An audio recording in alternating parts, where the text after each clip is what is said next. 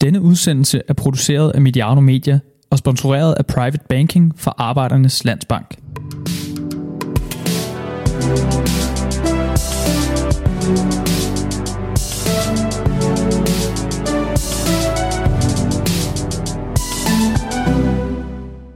Er David Nielsen Superligaens største forfører, har Claus Steinlein taget dens talerstol, som Flemming Østergaard trådte ned fra, da den store Don abdicerede? Er Jan Bæk Andersen den største og mest ægte fan blandt de store bagmænd i Superligaen? Hvordan kan Niels Thorborg være så dygtig til at drive Lisi og så stå bag Superligaens dårligste kommunikation? Kan han låne Peter, du ved ham fra Lisi, er Ståle Solbakken i dag den eneste billetsælger i parken, og ene om at skabe opmærksomhed, hvis man da ikke regner et par spredehavl fra Lars Seier med. Og hvor klogt er det egentlig, at alle fodboldklubber og forbund tror, at de skal være mediehuse, er det i virkeligheden at sammenligne med russisk eller nordkoreansk statstv, når fodboldens topfolk vælger primært at kommunikere gennem egne kanaler, eller til nød hos de medier, der betaler mange millioner for at være med. Velkommen til Hammer og Brygman, udgave nummer 19, sæsonpremiere i fodboldsæsonen 2020-2021. Dan Hammer er godt og vel den ene halvdel af dette format. Hej Dan. Hej Peter. Forleden spurgte jeg, om alt var vel i arenaen, da vi lavede Superliga for voksne. Det var det mildst talt ikke. Er der noget, der er blevet bedre?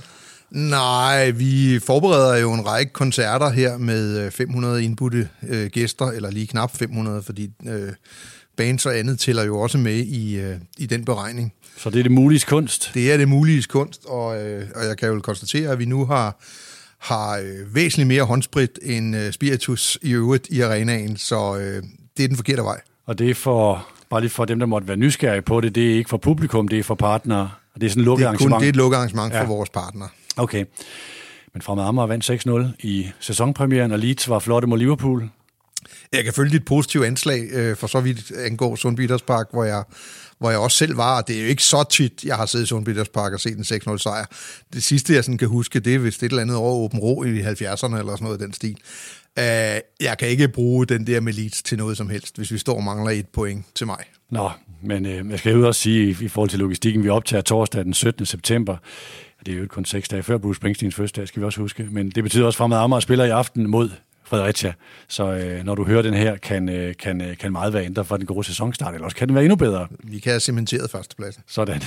Stemmen, du, du hører her, tilhører Peter Brygman. Dan og jeg begyndte i december 2017 at lave det her format, som vi tillod os i en, jeg tror, uskøn blanding af storhedsvandvid og mangel på kreativitet at kalde ved vores navne. Hammer Brygman er præsenteret i samarbejde med Private Banking fra Arbejdernes Landsbank. Her kan du høre, hvad du kan få ud af at kigge forbi Private banking for Arbejdernes Landsbank er mere og andet end bare investering. Det er først og fremmest formueplanlægning, der giver dig overblik. Du bruger for eksempel en stor del af dit liv på at opbygge en formue. Men har du også en god plan for, hvordan du klogest bruger den igen? At planlægge sin gæld er faktisk lige så vigtigt som at planlægge sine investeringer. Private Banking fra Arbejdernes Landsbank. Vi giver dig overblik og viser dig mulighederne. Det er jo ikke sikkert, at vi alle har brug for formuepleje, men når vi analyserer på jer, der lytter, kan vi se, at I er en af landets mest præcise businessmålgrupper, så hjertelig velkommen ombord. Vi skal i dag tale kommunikation, og hvem der kommunikerer rigtig godt, og måske også øh, vores bud på, hvor den bedste og værste kommunikation er. Det skal den måske ikke tage alle skraldet for, det bliver nok en planke, jeg mest går ud på. Men først et par aktuelle nedslag, inden vi kommer til det egentlige kommunikationsmæssigt. Dan, du var med i Superliga for Voksne i sidste uge. Jeg spurgte om, hvor fikspunktet er i den netop påbegyndte sæson, og nu rekapitulerer jeg bare lige, du sagde, tipper øh, magtbalancen i toppen, det er sådan på sæsonen og Midtjylland FCK. To, hvordan kommer Vejle Boldklub til at klare sig som en indikation af oprykkerne i en ny 12-holdstruktur? Og tre, hvor høj en pointpris kan Brøndby komme til at betale for sin strategi med lavere lønomkostninger og yngre spillere? Er der pejlemærker, der er ændret sådan i, altså bare i den her første runde, vi har set? Nej, der er aldrig nogen pejlmærker, der ændrer sig på en spillerunde i nogen som helst liga. Sådan. Og så optager vi som nævnt torsdag den 17. september. I aften spiller FCK øh, Europa League kval mod IFK Göteborg. I går spillede Midtjylland øh, så videre til øh, Champions League playoff ved at slå øh, Young Boys. Og nogen hører måske udsendelsen efter, at FCK har spillet. Så det går vi ikke langt ind i, øh, uanset hvordan det måtte gå. Det er lidt en bekymring med sådan en udsendelse her, fordi lige pludselig kan, kan, kan dagsordenen være, være ændret for dansk fodbolds skyld. Det håber vi egentlig ikke. Struktur skal jeg lige huske at spørge om her i starten. Nu begynder vi at se den rullet ud. Den er kommet på 12 hold. Der er et øh, mesterskabsspil og et kvalifikationsspil. Ser det rigtigt ud? Ja, jeg tænker, at hvis der havde været en voksen til stede i lokalet, dengang, at klubberne, ja, dengang klubberne for, det er vel 6-7 år siden, besluttede sig for den struktur, vi nu har forladt, så tror jeg faktisk, at den voksne ville have foreslået en struktur, der er meget, meget tæt på den, øh, vi ser i øjeblikket. Øh, dengang gjorde man jo det, at man øh, havde et produkt, man havde en lille smule svært ved at afsætte, og så tænkte man, at øh, nå, så smider vi bare 28 procent mere på markedet med lidt dårligere kvalitet. Øh, nu er man faktisk gået den anden vej. Øh, den struktur, vi har nu, er faktisk, øh, har faktisk 2,5 procent færre kampe end den gamle øh, 33-runders liga. Og det synes jeg bestemt er den rigtige vej. Jeg har kun en meget lille ting øh, i sammenhængen, og det er det her med, at jeg synes stadigvæk, at nummer 11 skulle spille to oprykningskampe mod nummer 2 i første division. risikoen for at ud bliver for ja, og det tror jeg sådan set også, Superliga-klubberne øh, ville synes var en god idé, men øh, det har nok været prisen for at få første division med på det her. Og lige så snart man ændrer antallet af hold, så griber man jo ind i en anden række, og derfor er man nødsaget til at få den anden række med, øh, når man tager en beslutning, øh, som, som man tog her sidst. Jeg er ret sikker på, at de her sådan, øh, 193 kampe bliver det vel, øh, som der er i, øh, i den nuværende struktur, at det vil øh, næsten per automatik betyde, at vi igen begynder at kryve i nærheden af Hans Bjergs øh, gamle profeti om, at der vil ligge øh, 8.000 tilskuere i gennemsnit øh, i, øh, i. Superligaen. Jeg skulle lige til at sige, og, og så tager vi forbehold for, for, for Heunicke øh, og andre, øh, hvad hedder det, øh, med, øh, med ret og pligt til at, øh, at skride ind øh, mere eller det, mindre men det er berettiget. frem strukturmæssigt. Jeg synes, det er et meget stort skridt frem, og, og der, er- jeg synes faktisk, at den her struktur er overskuelig. Jeg synes, den er retfærdig. Altså, alle kampe tæller jo bogstaveligt talt. Og det dårligste hold rykker ud. Det Øh, dårligste hold rykker ud, det bedste hold bliver mestre, og begge dele er udtryk for, at man har mødt dem, der er tættest på ens eget niveau fire gange. Så jeg synes øh, på mange måder, at det er den mindst ringe struktur, for der findes jo ikke den optimale Nej. struktur. Men jeg synes, det er den mindst ringe struktur i et land af Danmarks størrelse og med Danmarks indbyggertal. Og vi er også derhen, hvor vi har en rimelig fordeling af indbyggertallet per, øh, øh, per øh, Superliga-hold, øh, som jeg synes er en meget, meget enkel parameter for, øh, hvor, øh, hvor stor en liga man bør have øh, rent holdmæssigt. Men, men det centrale, som jeg ser det, det er antallet af kampe. Markedet kunne simpelthen ikke bære de der 253 kampe, der lå i den gamle struktur. Så vi er glade herfra, øh, hvis man vil høre mere om den der beregning med antal per... Nu kan jeg faktisk ikke huske, men det er en af de allerførste, vi lavede faktisk, var omhandlende struktur, hvor den gik meget, meget dybt ned i det her regnestykke, og havde det regnet ud, så den kan man, hvis man kender fristen, så Altså, ligger der er den to derinde. ubekendte det her, eller to variable i det. Der er antallet af indbyggere og antallet af hold i ligaen. Ja, nemlig. det kunne jeg lige overskue matematisk.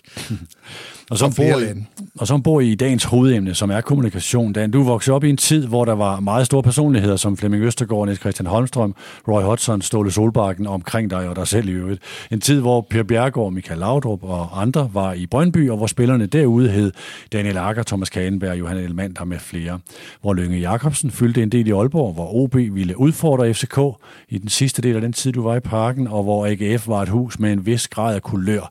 Det er sådan et... Øh, et verdensbillede, jeg tegner fra den periode. Hvordan ser det ud i dag? Ja, nu sagde du, at jeg var vokset op i den periode. Det er jeg selvfølgelig meget glad for, eftersom jeg var 36 år, da jeg blev ansat i FC Nej, København. sådan fodboldmæssigt, men, altså, i forhold til at- i at- at fodboldbranchen dannet kom jeg ind i fodboldbranchen ja. for alvor, øh, da de der sådan ting, øh, de, øh, de stod. Og hvad var spørgsmålet? Undskyld, jeg blev sådan lidt par Ja, år, jeg var blevet så ung. Jamen, jeg skal jo også lige sige, altså, bare lige for at lytterne forstår, fordi de kender jo mest Dan som direktør i Royal Arena og tidligere direktør i FC øh, København og i Parken og så videre. Du er jo også kommunikationsbaggrund, bare lige for at forstå, hvorfor vi tager Ja, ja, de første halvdel af min erhvervskarriere arbejdede jeg inden for, øh, for kommunikation og for human resources, og det var jo så i, i sådan nogle virksomheder som SAS og Coca-Cola og IBM. Ikke? Nemlig.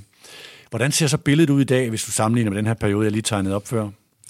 Jeg synes, og det er ikke en, øh, det er ikke en, det er ikke en bebrejdelse, vil jeg godt lige sige, men jeg synes, der er mere mainstream. Altså, man er selvfølgelig, som med alt andet, blevet mere bevidst om, hvilke signaler man sender ud. Er det ikke også generelt i erhvervslivet? Jo, altså der er jo bare blevet, man er jo bare kommet længere ind på midten, med mindre det er en pointe ikke at være på midten. Fordi vi ser ja. jo også masser af kommunikation, som, som helt bevidst skrider væk fra midten øh, for, at at lave differentiere statement sig. og alt muligt. Ja. Altså jeg kan jo huske i vores ungdom, Benetton, da de begyndte at lave reklamer, som, som, som virkelig stak ud, så var det virkelig noget, vi snakkede om. Ikke? Men jeg tror helt generelt, så, øh, øh, så er udviklingen i samfundet og i, i verden og globalisering og alle de her sådan ting, det er jo sådan, så man, man tager lidt færre risici øh, i sin kommunikation, fordi at man kan, man kan jo nedbryde et, et, et øh, brand på, på, på en enkelt fejltagelse nærmest. Mm. Så derfor vil man selvfølgelig være meget, meget forsigtig, med mindre at hele ens eksistensberettigelse nærmest er at øh, disrupte og gøre ting anderledes end alle andre.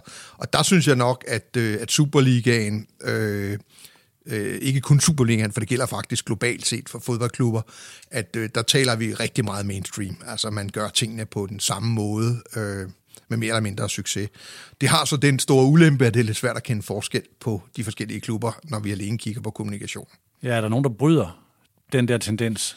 Ja, vi kommer til at snakke en hel del om dem i dag. Altså, øh, det, er, det er jo klubber som FC Midtjylland for eksempel, som, som kommunikerer fra det ståsted, som de gerne vil hen til, frem for det ståsted, de har, hvis jeg skulle sådan ja. symbolisere det en lille smule.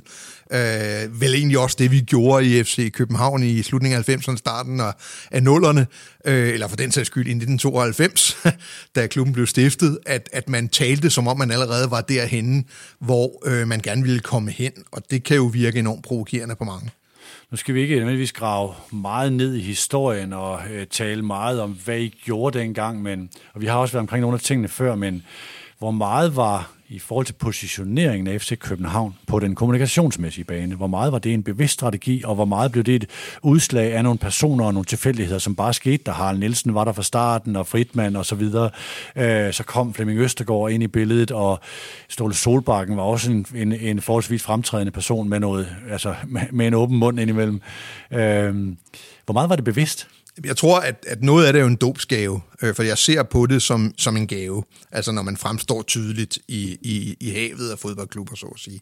Og der er jo ingen tvivl om, at når man danner en fodboldklub i en stor by, som spiller på et helt nyt nationalstadion, og i øvrigt hviler på ryggen af to af dansk fodbold største fodboldklubber, øh, hvad hedder det, og ældste fodboldklubber, B103 og KB, så er man selvfølgelig ikke sat i verden for at blive en udmærket mellemklub. Altså, så det er jo klart, og når man så starter med at hive Harald Nielsen, der engang var verdens dyreste fodboldspiller, øh, og så i øvrigt for Frederikshavn, øh, ind som bestyrelsesformand, øh, og som kommer med hele sin italienske øh, udstråling, øh, så så er det klart, at så øh, har man allerede malet sig op i et hjørne af en art, øh, hvor, man, hvor man ikke sådan, man kan jo ikke gå ud og blive sådan øh, en, en sympatisk øh, øh, mellemklub i en dansk øh, provinsby-agtig ting. Man er nødt til ligesom at stå ved. Så man at, er født med kant, ja, man det, var født altså, med kant. Det, det, det svarer jo lidt til, at New York lige pludselig sådan ville sådan gerne være Lolland Falster. Ikke? Det, det kan jo ikke lade sig gøre. New York er nødt til at være New York, FC København er nødt til at være FC København. Øh, og så øh, så havde man jo noget vanskeligt ved, om jeg så må sige, at fylde, fylde, fylde jakkesættet ud, øh, det kommunikative jakkesæt ud med resultater efter de første par år, hvor det, hvor det gik udmærket. Og så kom der jo en ny ære i FC København, der var et par hiccups undervejs. Øh, Carsten Obring havde jo på mange måder samme attitude, vil jeg sige, øh, som, som den ledelse, der kom efterfølgende. Men det blev jo det blev jo en meget, et, blev et meget autentisk udtryk, FC København fik med øh, Flemming Østergaard og Niels Christian Holmstrøm, som jo i den grad tegnede klubben fra en gang der i slutningen af 90'erne. Og, og netop det der med det autentiske er jeg meget optaget af, fordi det er et det er den absolut bedste indikator på, hvor meget gennemslagskraft du får, øh, hvis du kommunikerer på en måde, som, som folk også opfatter dig som. Det er jo selvfølgelig, hvad, ja. hvad er hønen og hvad er ægget, men, men når hønen og ægget, om jeg så må sige, er i samme familie, så, så, så, så bliver det bare mere effektivt. Og der er jo ingen tvivl om, at det havde igen været fuldstændig meningsløst at prøve at fremstå øh, med runde kanter, øh, når, øh, når, når, når Flemming Østergaard mm. og, og Niels Christian, de rullede sig ud jeg tror, at de har været intuitivt bevidste om, at det her sådan, det er FC Københavns rolle, og den skal vi fylde ud. Altså, øh, som tiden gik, blev vi mere bevidste om det. Altså, og vi brugte det meget, meget aktivt, men, men det lå i blodet på de to herrer, det er der slet, slet ingen tvivl om. Jeg kunne godt tænke mig lige at, øh, nu skal jeg ikke trække dig altid tilbage i en tid, der var. Du er i høj grad en, en mand, øh, der også har sin egen ret i det, du laver nu. Vi sidder midt i det nu. I morgen udkommer der faktisk en podcast med Thomas Bælum fra OB, hvor han fortæller om, at du var en af dem, han rakte ud til, da han skulle ind i det her job, og hvad kunne man lære i den her branche, fordi du havde bygget arenaen og oplevelses... bare at vinde i weekenden OB. Hvis ikke I skal møde FCK, det er jeg faktisk i tvivl om lige pludselig. Nej. Nej, det er Brøndby. Det er Brøndby, ja. Altså, altså i forhold til det med oplevelsesindustrien. Men det jeg godt lige kunne tænke mig at bare spørge om, det var, da du trådte ind omkring år 2000, og Melodi Grand Prix stod for døren, og alle de her ting, øh, og du kom som professionel kommunikationsmand. Du kiggede på det der råmateriale, der var. Hvor meget var du klar over, at du skulle ind med den baggrund som kommunikationsmand og dreje på nogle haner, eller bare udnytte det, der var? Oh, det kan jeg simpelthen ikke rekonstruere op i min hoved, om det var det ene eller det andet. Øh, når man som jeg springer, springer fra en fuldstændig struktureret og i den grad kommunikativ verden for Coca-Cola, er jo om noget kommunikation. Altså, øh, og det er planlagt kommunikation, og det foregår på den samme måde i hele verden. Ja. Altså, og så ind i en lille fodboldklub, så tror jeg egentlig, det var en masse andre ting, fordi det var samtidig også et spring for mig fra at være kommunikationsmand alene til også at være kommersiel. Det var et spring, jeg gerne ville tage. Øh, jeg læste en MBA øh, ja. samtidig. Øh, så, så jeg tror egentlig, at at udover at jeg jo ikke sov de første ni måneder, fordi jeg også var projektchef for det internationale Melodi Grand Prix, så jeg tror ikke, jeg havde så mange grundlæggende overvejelser. Det, det, og jeg tror egentlig heller ikke, der blev lagt op til, at der skulle diskuteres så forfærdeligt meget omkring, hvordan vi kommunikerede. Vi kommunikerede sådan, som man var startet på i slutningen af 90'erne, og jeg synes jo egentlig, at det passede meget godt til klubben, så jeg tror ikke, jeg har gjort mig sådan de store overvejelser. Jeg tror nærmere, at jeg gjorde mig nogle overvejelser om, hvorfor det egentlig hang meget godt sammen. Altså herunder blandt andet formulere det her med, at, at vi at vi, øh, vi hellere så, at der, var, at der var en, der elskede os, og to, der havde os, end tre, der var lige glade, for eksempel. Det var jo ja. ikke, det, var, det blev sådan et, en, en, en efterrationalisering øh, frem for en strategi, kan du sige. Altså det blev nærmest noget, der skulle forklare meningen med den strategi, som vi alligevel efterlevede, uden at have nedfældet den, ikke? Jeg skal sige, hvis man indimellem hører sådan tre 3-4 hurtige bip efter hinanden, så er det fordi Niklas laver video, og så tænder og slukker han for et af GoPro-kameraerne rundt omkring os, så, uh, så man kan...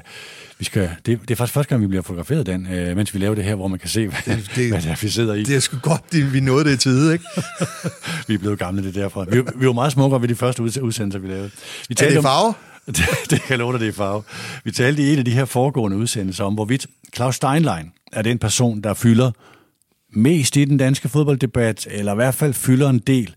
Men lad os lige prøve at begynde der, og nu skal jeg ikke den der forudsigelige sammenligning, som bliver så lidt klichéagtig. Er der en ny Don Ø, eller er der nogen, der gør noget af det samme, eller positionerer sig på en måde, der er nogle ligheder. Hvordan ser du ham i det her billede? Altså skal vi have en definition på en Don Ø. Ikke? Ja. Altså, du kan sige, hvis, hvis, hvis vi tager øh, det, som jeg opfatter øh, med Don Ø, og det du sådan spørger om, så, øh, så er der to ting i det, tror jeg. Det ene er, at man, at man har øh, viljen og evnen til at sætte en dagsorden.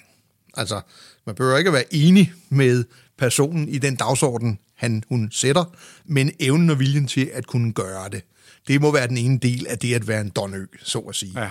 Øh, og den anden del er selvfølgelig, om, om der er en vis respekt i øvrigt omkring det, man gør, så man ikke bare står og råber ud i skoven, mens ingen hører det.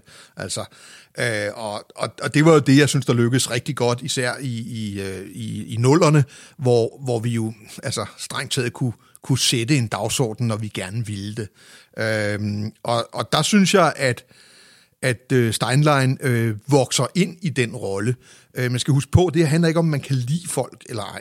Altså, øh, det handler om, de opfylder et formål med den kommunikation, øh, de, øh, de udøver. Øh, og der synes jeg klart, at, at man kan se en strategisk pointe i den måde Midtjylland herunder Steinlein, øh, hvad hedder det, følger. Hvad handler det her om, i sådan, uden det skal blive kommunikationsteknisk, men det der med, du har i nogen henseender brugt udtrykket serveretten, som også er noget strategisk økonomisk, hvor, hvor stærkt ja, er det er mere det, jeg mener det, ikke? Altså. Men så er der også noget med at styre samtalen, at sige, hvor vil vi gerne have samtalen til at gå hen. Du har, du har talt om det her med, det lykkes for Midtjylland at få andre til at tale ind i et duopol. Nu er det mm. så blevet duopol. De har mm. spillet sig ind i det selvfølgelig, og du kan ikke gøre noget uden resultater, det er vi alle sammen med på. Men, men hvor vigtigt er det at kunne styre samtalen? Det ved jeg ikke, og jeg ved heller ikke, om man kan det i dag, fordi at øh, man skal huske på, at der i starten af nullerne, da vi forsøgte at, jeg ved ikke om vi forsøgte at styre det, vi forsøgte at, at, at larme, så vi kunne sælge nogle billetter. Altså, øh, og det er klart, at vi ville jo gerne have styret kommunikationen derhen, hvor, hvor FC København blev oplevet med respekt og fik solgt nogle billetter. Ingen tvivl om det. Øh, men det var jo et spørgsmål om, at øh, der var en 3-4 alt dominerende medier, der fulgte dansk fodbold. Øh, og, øh, og dem kunne vi godt navnene på, og vi havde også telefonnumrene i vores relativt store mobiltelefoner dengang. Uh, I dag er det mere uforudsigeligt, vil jeg sige, fordi at det er jo en anden måde, dialogen foregår på i dag. Og du kan sagtens være på forsiden af Ekstrabladet i dag, uden halvdelen af Danmarks befolkning opdager det. Det kunne man ikke i starten af nullerne. Nej. Uh, så du kan sige, det er også nogle andre vilkår, der gælder i dag for, hvor svært det er at slå sig igennem. Men du var inde på noget interessant omkring det her sådan med, øh, med Midtjylland, fordi det de jo gjorde, da de begyndte på det her, det var jo, at de længe før de var kvalificeret til kan man sige, sportsligt duopol, så opførte de sig som om, de var en del af det. Det faldt så tilfældigvis også sammen med, at et par eller tre af de andre store klubber i Danmark havde deres eget at slås med, og det vil sige, at de valgte jo, synes jeg, kommunikativt ganske ofte den nemmeste vej, og ligesom sagde, vi kan ikke konkurrere med FC København, de har alt for store økonomiske muskler. Altså det, undskyld mig, øh, men det pissede mig af, selv som FCK'er, at høre klubber, som skulle presse FCK til at yde det bedste, nærmest smide håndklædet i ringen på forhånd.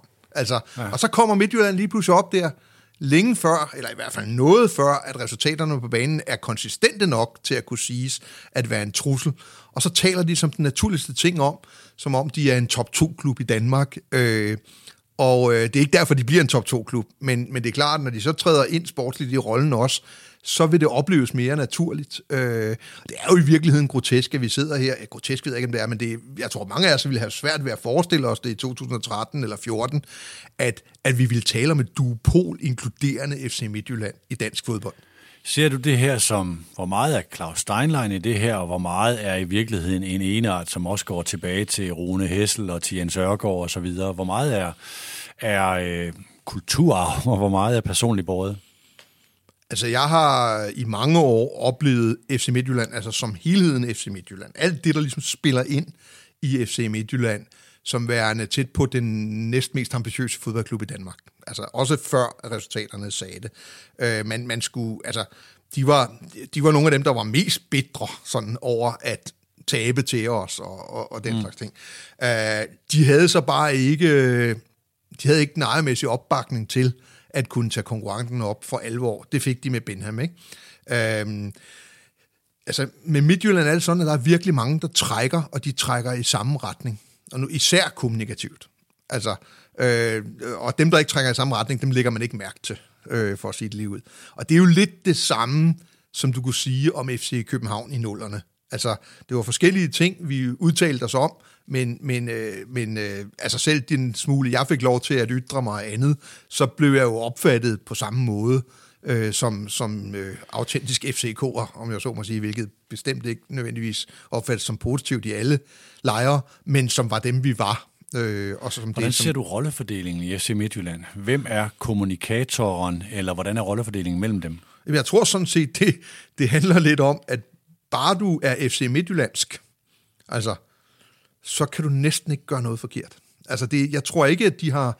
Jeg, ser, jeg kan i hvert fald nævne fire eller fem, som spiller ind i FC Midtjyllands branding. Øh, øh, og bare for en sikkerheds skyld, så gør jeg det lige. Altså, øh, Rasmus Ankersen, Claus Steinlein, øh, Jakob Jørgensen, deres kommercielle direktør, gør det også i stadig stigende omfang. Øh, Altså, og så faktisk ikke så meget træner. Øh, Christian Bak er nok også en meget godt eksempel øh, på det. Men ikke Svend Graversen, for eksempel. Men ikke Svend Graversen, og ikke... Øh, øh, der var en mere, jeg tænkte på, men det er nok mest Svend, ja.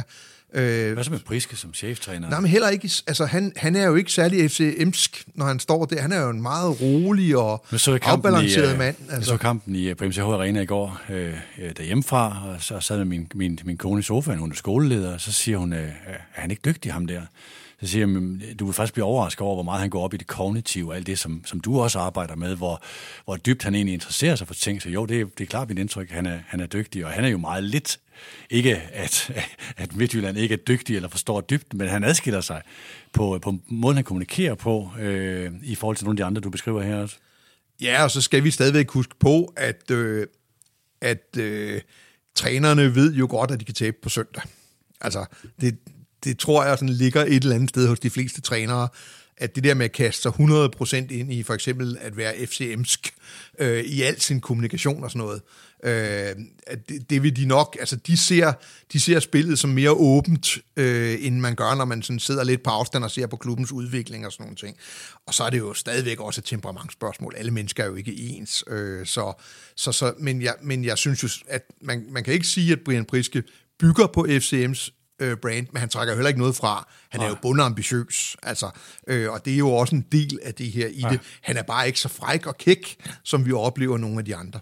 Jeg kan godt tænke mig lige at nævne øh, Matthew Benham her, klubbens ejer, som jo ikke er nogen øh, meget synlig kommunikator øh, og sjældent kommunikerer med offentligheden. Ja, vi kommer senere i udsendelsen til at tale Niels Thorborg, og uden at foregribe, hvad, hvad der kommer til at ske der, så kunne der godt, man kunne godt mene, at det var et problem for OB, at Torborg ikke kommunikerer mere, end han gør, øh, og ikke dermed tegner klubben. Der er ikke ret mange, der peger på, at det er et problem for FC Midtjylland, at Benham ikke kommunikerer mere, end han gør. Hvorfor er det ikke det? Det er, fordi der ikke er et vakuum. Altså, Nej. FC Midtjylland fylder deres øh, taletid øh, fuldstændigt ud. Øh, hvad hedder det? Øh, så, så derfor øh, bliver det jo en enorm styrke, at, øh, at ham, der i virkeligheden bestemmer, at han ikke behøver at gøre det, fordi så er det en anden rolle, han kan have. Øh, han, der er også det med det, og det er også det, som kan blive et problem i forhold til Ankersen. Øh, men de er jo også Brentford, altså, mm. øh, og det, det kan godt kommunikationsmæssigt gå hen og blive en udfordring på sigt, især hvis Brentford var blevet Premier League-klub. Altså, så, så, øh, så er det jo også en klub, der vil larme i en eller anden forstand på en anden måde. Men jeg vil godt sige, lige nu synes jeg, at, at, at Ankersens rolle er interessant, øh, fordi at jeg ved fra vores tid, og noget af det, vi lykkedes med i FC København i forhold til FC Midtjylland i nullerne, det var jo, at øh, vi kunne jo egentlig godt lide, at der var nogle andre, der spillede lidt med og spillede lidt op. Men jeg synes, vi lykkedes ret godt med at holde dem under os. Altså sådan... Øh, øh, og det her bunderøvs-image, som vi hvert fald var stærkt medvirkende til, at de fik klistret på sig, Øh, det var bestemt ikke alle i FC Midtjylland, der synes det var særligt held, øh, heldigt. Altså, der bor jo formentlig flere milliardærer i, øh, i god afstand fra Herning og Ikast, end der gør i god afstand fra Amager, øh, op på Amager. Øh, hvad hedder det? Og, og de opfatter sig som, øh, som, øh, som, øh, hvad, som globale øh, købmænd, øh, der har haft stor succes. Og det der bonderøvs-image, altså sådan en fodboldklub, der går i gummirøjser og lugter af gylde, det var ikke sådan, Midtjylland så sig selv. Altså, det er ikke sådan, Herning ser sig selv? Og det var egentlig, det var egentlig relativt smart gjort af os, at få den der opkomling til at, at blive øh, bunderøvsklubben. Øh, og der vil jeg sige, der har, de, der har Ankersen jo gjort en forskel. Øh, sagt med respekt med hans lækre hår, hans bopæl i London, hans, hans øh, øh, fantastisk, han er jo dygtig til at kommunikere sig, øh, er jo så langt væk fra gylde og rum, øh, gummirøjser, som man overhovedet kan komme det. Og det tror jeg har gjort gode ting for, øh, for opfattelsen af FC Midtjylland. Øh, fordi Steinlang kan nok kan, kan, kan nogle gange godt sådan forfalde lidt til at være sådan... Øh, ah, der er måske lidt mindre svung sådan over tingene. Så har du ikke set strandbarn på Bornholm der? Nej, men det, men det, er ikke, det er ikke negativt ment. Jeg siger bare, at, at han, altså, jeg ved også godt, at han er Bornholmer og ikke, og ikke midtjyde, men, men, øh, men jeg synes nu alligevel, at, at Ankersen tilfører dem sådan lidt, øh, lidt flair, som trækker dem ud af, af bare at være en bunderøvsklub. Nu kan der være masser af kvaliteter ved at være en bunderøvsklub. Det er bare ikke FC Midtjylland. Hvordan vil du placere, øh, hvis vi nu tager Steinlein og Ankersen i sådan en kommunikation Superliga, uden vi skal sætte 1, 2 og 3 og 10 og sådan noget på det? Altså, i hvilken periode? At nu?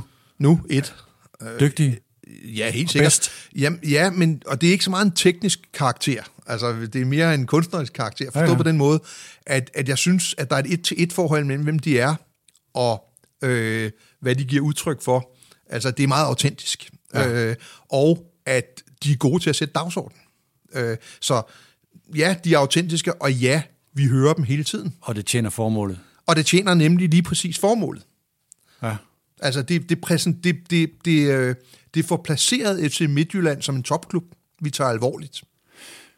Jeg er jo ikke voldsomt uenig med dig, men hvis jeg lige skal stille djævelens advokatspørgsmål, så er det jo, at det her jo ikke bare noget, der sker, fordi vinderen altid har ret? De har jo. vundet to af de sidste tre mesterskaber. Det, det er ikke bare for det at vinde, det er meget mere end bare.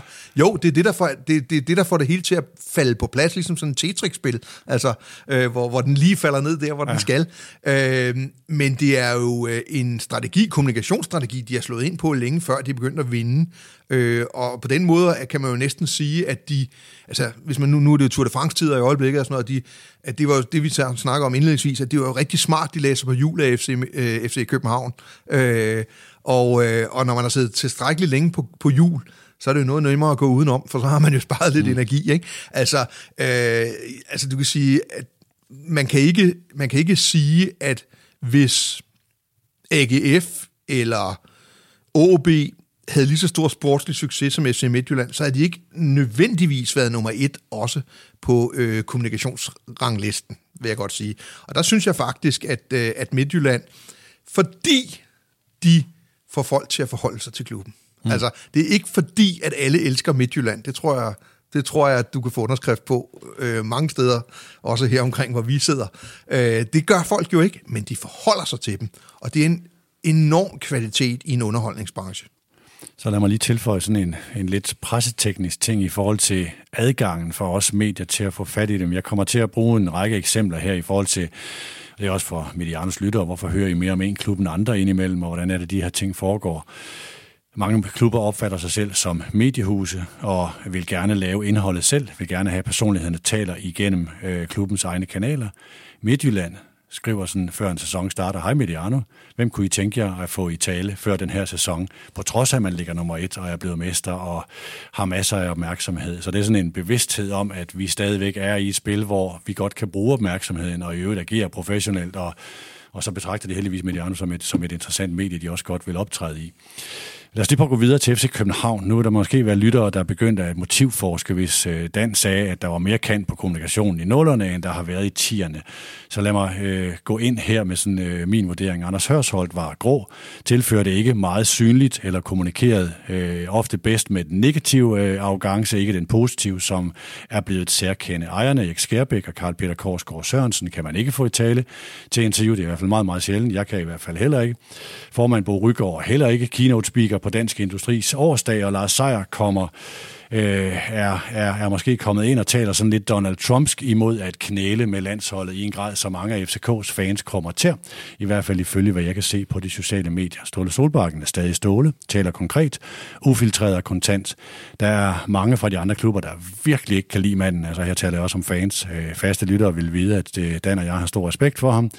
Jeg synes, øh, det der mindre at se lige før sommerferien var et fejlskud og en mangel på klasse og format, men han er altid værd at lytte til, selv når han provokerer.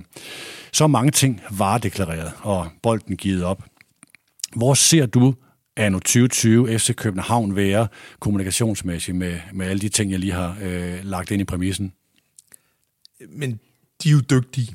Altså, de er jo sådan teknisk set dygtige, og er efter min bedste overbevisning øh, i europæisk topklasse, når det kommer til at lave lækre videoer, at lave indhold, som øh, det er ikke min stil, men har så meget patos, øh, at, øh, at det er svært ikke at, øh, at, at orientere sig imod det. Og, og vi ved jo også godt, at, øh, at det virker med meget patos øh, i fodboldverdenen. Øh, så den del af det er jo... Øh, er jo sket kolossale fremskridt fra dengang, at Charles Maskelin og jeg stort set var øh, kommunikationsafdelingen, og øh, Daniel Romdal, øh, hvad hedder det, sad og lavede lidt, øh, lidt webmaster-arbejde øh, tilbage til, til nullerne der, ikke? Så, så det er jo bare, det er jo rigtig, øh, rigtig, rigtig fornemt. Jeg synes godt, man, øh, og det ved jeg også, der er en rundt om bordet her, der har skrevet øh, en kronik om i hvert fald på et tidspunkt, jeg synes godt, man kan lede lidt efter, hvad er FC København i dag? Altså, øh, de, altså, det er jo klart, når man, når man ikke deltager særligt meget i dialogen øh, uden for ens eget indhegning, altså, så bliver det jo også meget kommunikation med dem, man godt kan lide, og som godt kan lide en selv. Altså sådan lidt kommunikativ indavl-agtigt. Mm. Øh, og, øh, og jeg synes ikke, at FC København har været på barrikaderne, hvis jeg skal sige det sådan, øh, særligt meget i sådan øh, eksterne medier, øh, og ikke særligt proaktivt i hvert fald, øh, i, i rigtig, rigtig, rigtig mange år. Og en del af forklaringen er den, du lige listede op, hvem skulle gøre det i givet fald? Altså, øh, der er jo ingen tvivl om, at Lars Bo Jeppesen øh, øh, orienterer sig meget mere imod at komme ud med budskaber. Nu kan man sige, at han, han også kommet ind i en tid, hvor der er noget, der bliver automatisk stillet fokus på omkring corona og den mm. slags ting. Men, men øh, han kommer jo også fra en kommunikationsverden, øh, så, så, så det bliver selvfølgelig spændende at se, om han øh, kommer til at aflaste den eneste, der stort set har stået for FC Københavns eksterne kommunikation, når det kom sådan til holdninger og markeringer og den slags ting. Og det har jo været Ståle Solbakken. Og det er ikke, det har ja, han jo været udmærket til. lidt fagløst. Men hvis du skulle vælge en, øh, en kommunikator, så er jeg ikke sikker på, at du vil vælge en, der i et meget højt toneleje talte norsk, øh, og, øh, og som jo øh, som jo også har et opgave nede i, øh, i, øh, på bænken øh, i forhold til spillere og sådan nogle ting. Jeg synes, det er, det, det, det, det er meget at skulle gabe over, øh, at skulle, skulle være FC København, når du dels har to jobs sådan faktuelt, og så lige skal være øh, galionsfiguren øh, også. Og, og det har, synes jeg, nogle andre betydninger, når træneren siger, at konkurrenterne, der i øvrigt lige har vundet mesterskabet, og, øh, øh, og i hvert fald på daværende tidspunkt var gået videre fra den første kvalifikationsrunde til Champions League, at de lider af mindre værtskomplekser, end hvis en direktør eller nogen andre gik ud og sagde det. Hvis nu man siger, at det her er en stil, som, hvis vi tager Stol, øh, Ståle Solbakken ud af ligningen, er en lille smule fagløs. Øh, øh, jeg, jeg ved ikke, om han er. Altså. Nej, det, øh, altså hvis du tager Ståle ud af ligningen, så, så er resten klubben... af kommunikationen forholdsvis fagløs. Jeg har endda brugt udtrykket, at hvis du tager Ståle ud af ligningen, så risikerer man at blive en lidt større, finere udgave af OB, og OB er grå. Øh, er det, her... det, det kan jeg sagtens følge, fordi at, at rigt, altså, hvis du tager bestyrelsesformanden, så er han jo meget corporate governance orienteret. Det sælger ikke billetter. Altså, det, det kan man, altså, det, øh, og, og jeg har egentlig respekt for, at han ikke prøver at tiltage sig en større kommunikativ rolle. Nej, for det kan jo også være professionalisme. Ja, hvis, hvis man i bund og grund siger, at en fodboldklub skal sælge nogle billetter. Altså, så, så, så må man jo sige, at bidrag til det er professionalisme. Så kan det være afklarethed at vide, at hvis jeg kommunikerede rigtig meget, så er jeg ikke sikker på, at det vil sælge billetter. Og derfor lader jeg være. Altså, mm. øh, det er også en slags professionalisme, men det er jo ikke en, der sælger billetter. Og der vil jeg sige, at der er fodbold en øh, benhård øh, métier, forstået på den måde, at du kan ikke fægte. Du, kan, altså, du skal køre landevejene tynde, øh, og du skal se øh, dit fodboldhold øh, søndag efter søndag, før at inkarnerede fodboldfans vil acceptere, at du står og gør dig klog på et eller andet. Den respekt var der jo rent faktisk for Flemming Østergaard, at selvom han ikke var sportslig i den forstand, så vidste alle folk godt, at han så lige så mange fodboldkampe som han, de mest inkarnerede. Lige præcis, ikke? Og, og derfor har man en taleret i, i fodboldverdenen, hvis man ved, hvad man snakker om.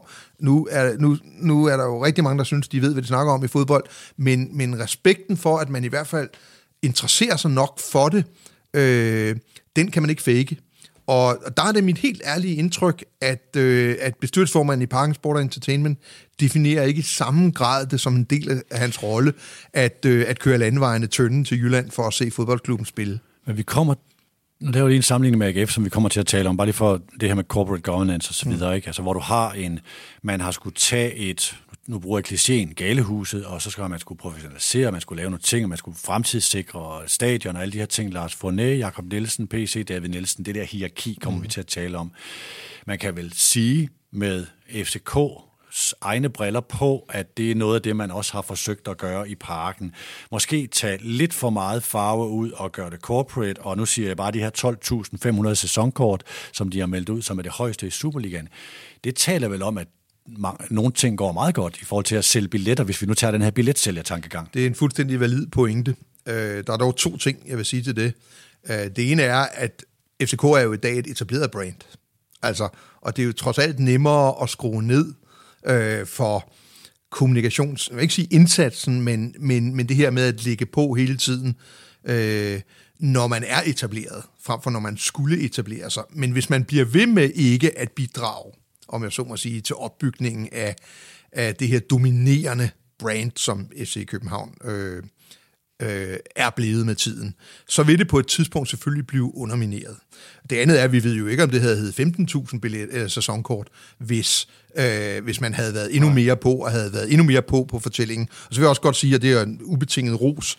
Øh, jeg synes, øh, det er noget andet, FC København har været rigtig, rigtig gode til, fordi jeg er ikke jeg er ikke sikker på, at det handler så forfærdeligt meget om kommunikation, når de er gode til at sælge sæsonkort. Så handler det om, at man har været rigtig, rigtig dygtig til at forstå mulighederne i digitalisering. Øh, mm. som, øh, og, og, og det er jo en kæmpe stor ros, øh, men, men jeg, jeg, jeg er ret sikker på, at, at, at, øh, at hvis man tegner klubben endnu skarpere øh, og kombinerer den med alle de der tekniske færdigheder, øh, så kunne det blive endnu mere spændende. Hvis jeg lige skal tilføje mit syn på FCK og kommunikation, så er FCK øh, toneangivende i det, den, den her udvikling om, man skal være et mediehus. Hvis Niklas og jeg er over at tale med Smukfest om, hvordan de arbejder med partnerskaber, og hvordan de lader sig inspirere, så peger de på FC København i forhold til tanken om at arbejde med content og, øh, og de her ting. Så de er meget dygtige her, de er meget stærke på video og kommunikation, som du siger. Men også... Øh, helt i grøften på nogle andre områder. Nu tager jeg lige et eksempel fra, øh, fra Hørsholds tid. Det kan lyde som om, jeg har det horn i siden på ham, men da Mediano havde Otze som partner, og vi var nye, der blev der i Hørsholds tid nærmest lukket ned for Mediano. Vores lyttere brokkede sig ganske ofte over og ævlede løs om, at det var fordi, vi havde Arbejdernes Landsbank som partner, og dermed var Brøndby Nu skal vi have, øh, få sandheden. Som jeg forstod det, jeg har aldrig fået det her på skrift, så ville Hørsholdt gerne lukke ned for, eller lukke lidt for ilten til Mediano, fordi vi havde Otte som partner, mens FCK havde Unibet. Øh, det er nok det dummeste, mest uprofessionelle og mest misforståede argument, jeg har hørt i de 35 år, jeg har bedt alverdens mennesker om et interview. Så vidt Hørsholdt noget imponerende eftermæle er det generelt ikke i forhold til at gøre en stor forskel i den tid, han var i jobbet. Det er stadigvæk ikke let for os at arbejde. Øh, Mediano øh, vil gerne lave mere indhold om FC København, Øh, men det er ikke der, vi har det nemmest. Vi venter stadigvæk på at få en af trænerne i det taktiske værksted og andre ting, som vores lyttere efterspørger, hvor vi ved, der er et stort publikum blandt FCK's fans også, der gerne vil ned og blive klogere på nogle af de her ting. Uh, generelt er de super professionelle, men meget optaget af egne kanaler, og i den her kontrast til, uh, til FC Midtjylland, som jeg nævnte før. FC København har leveret præmiecases og redselscases. Præmiecasen var den her, faktisk Unibet og dokumentarerne, som de har lavet i flere sammenhænge, og virkelig, virkelig flotte, velproducerede, eller, eller, eller velproducerede øh, videoting, som har fået meget, meget stor anerkendelse. Redselscasen var faktisk også Unibet. Den her Loyalty is Forever case med det her casino med spillernes ansigter på, øh, hvor man forsøgte at sælge casino ud til fans ved at bruge det her, øh, det her klubbegreb. Øh, og så har jeg lige en bekymrende tanke, som jeg ikke sådan helt har kunne slippe. Gik Ståle i panik på den der transfervinduets afslutning, da han tog øh, Niklas Bentner for forholdsvis få penge, og det lige passede ind på den sidste plads, og en spiller, man ikke fik? Eller var der nogen, der også blev lidt grebet af tanken om, at vi er et mediehus, og at Bentner vi kunne skubbe på en KPI på de dengang nye måleværktøjer til, til social media rækkevidde? Jeg håber ikke, det var det sidste. Nå. Nej, altså jeg vil godt lige... Altså, den tanke har jeg ikke fået. Øh, og jeg, jeg tror, at vi skal passe lidt på med øh, sølvpapirshattene. Øh, øh, jeg tror, at øh, Ståle manglede en angriber, og han vidste godt, at det var lidt af en gambling med det der. Skulle han have gjort det? Nej, for det kan jeg godt sige. Det synes jeg ikke, fordi, og det sagde jeg også dengang, øh, hvis der havde stået øh, Hansen, og det var en nordmand på ryggen af den spiller, så havde han aldrig nogensinde været kommet ind i FC Københavns omklædningsrum på daværende tidspunkt af hans karriere. Øh, men jeg tror ikke, at det var en øh, kommunikativ overvejelse. Jeg tror rent faktisk, at når man på daværende tidspunkt beskæftigede sig med at tilknytte Bentner til sin trup, så kunne man ikke på forhånd være sikker på, at det var de gode historier, øh, som mm. ville vinde efterfølgende. Det viser så, at den samlede danske medieverden jo øh, sluttede op, kan man vel pænt sige, og fortalte, øh, altså gjorde det til en god mediehistorie. Øh, det var da en god mediehistorie. Ja, øh, men de var, der var jo også en, en synes jeg, glædelig, men, men overraskende stor uvilje til at, øh, at kigge på risikoen øh, og nogle af de ting, man havde kigget på i øvrigt med Bentner, og helt reelt set at stille det helt store spørgsmål. Hvad skal en mand med det CV de sidste fem år i Skandinaviens største fodboldklub? Nu var han jo ikke ret dyr. Jeg tror alle sammen, vi sad og håbede på, at nogen kunne finde startnøglerne til det der Jeep, ikke? Men jeg kan også godt fortælle Ståle kan få. Jeg vil godt betale for at være med ud i den spillertrup der, men jeg synes ikke, han skal gøre det. Nej, og det her med mediehus, det er også bare en... Øh, der er nok nogen i, i organisationen, der har syntes, det var rigtig godt, når det nu skete af sportslige hensyn, og at det, han ikke var så dyr, at så man kunne bruge det her, jo, jo, altså, passet den, ind i, i Den, i den der gamle finte med, at øh, straks lader folk vide, at der er udsolgt af Bentner, tror jeg, uden lige at huske at fortælle, hvor mange man egentlig havde liggende i skuffen. Altså, det er jo klart, at, øh, at der var nogen der, der gik i, øh, der gik i selvsving. Øh, og øh, ja, det er jo svært på den ene side at sidde og sige, at klubben ikke, synes jeg, har øh, pusset sin sjæl af i offentligheden øh, sådan særlig intensivt i de senere år, så omvendt kritiserer dem for at gribe en bold, der kommer forbi, ligesom Niklas Bentner. Jeg synes bare ikke, den sagde ret meget om, hvem FC København øh, er, og jeg synes faktisk, den sagde de forkerte ting om, hvad FC mm. København mm. er for en størrelse. Lad os gå videre fra FC København. Jeg øh, håber ikke, vi har ydet dem uretfærdigt. Jeg tror, at vi begge to synes, at Ståle Solbakken er en fantastisk kommunikator. Han er det der, vi alle sammen taler om, autentisk, så det gør til noget. Han, er, han rammer nogle gange ved, ved, ved siden af skiven, men han er sig selv. Øh, og de er professionelle i deres kommunikation, det er også vigtigt, og de er et forbillede i mange udviklinger i mediemarkedet, men der er også nogle steder, hvor, hvor, der, er, øh, hvor der er udfordringer. Ja, jeg er fuldstændig enig. Øh, og, øh, og min opfattelse af FC København er jo ikke nødvendigvis den rigtige. Det er jo ikke, øh, det er jo ikke der, FC København måske ser sig selv nu. Øh, jeg tror bare ikke, man kan komme udenom, at underholdningsbranchen handler om at være relevant hele tiden, og at være autentisk. Og øh, altså, jeg synes, jeg ser nogle blop, sådan, hvor jeg tænker, hmm, øh, eksemplet her senest, jeg tror, vi har været inde på det før, men, men at, at jeg synes, det er upassende, hvis man har de ambitioner, man har i FC København, at rende rundt øh, på kampdagen og spørge spillertruppen om, hvem er den største Manchester United-fan her i truppen. Altså, det er sådan en af dem der, hvor jeg... Øh, jeg, vil, jeg er helt enig i, at den der casino-ting var, var, var en kæmpe fejl, men, men her synes jeg, at det er en fejl, der ryger helt ind i, hvad er FCK for en størrelse, når et, en kan få den idé, og to, ingen stopper den, inden øh, den bliver gennemført. Ingen gang spillerne siger, du skal kraftedeme ikke komme og spørge mig, om hvem der er den største øh, Manchester United-fan, når jeg skal spille mod dem i aften. Altså, Nej. Ikke? altså det, der kan jeg begynde at se nogle ting, som, som jeg håber er enlige svaler. Ja. Øh, men hvis man ser for mange af dem, så ender det jo med, at, øh, at, at det er mere end enlige svaler, logisk nok. Øh, og og, og det, der leder jeg måske lidt efter, at, at FC København finder, finder øh, deres ben i andet, end når Ståle han går ud og siger, hvad er FC København? Øh, og, og, og der håber og tror jeg, at for eksempel, at den nye administrerende direktør øh, vil påtage sig den opgave og ligesom øh, markere, at der følger en strengt dominerende kommunikationsmæssig rolle med at være den dominerende fodboldklub i dansk fodbold. Hvis du er mere interesseret i øh, FCK og en moderne fortælling, så er den, øh, den refereret til en blog, som jeg skrev for er det et år, halvandet år siden, eller to år siden måske. Men det her med, at har FCK mistet den nye version af en moderne fortælling om, hvad man er fra, hvad man blev født til.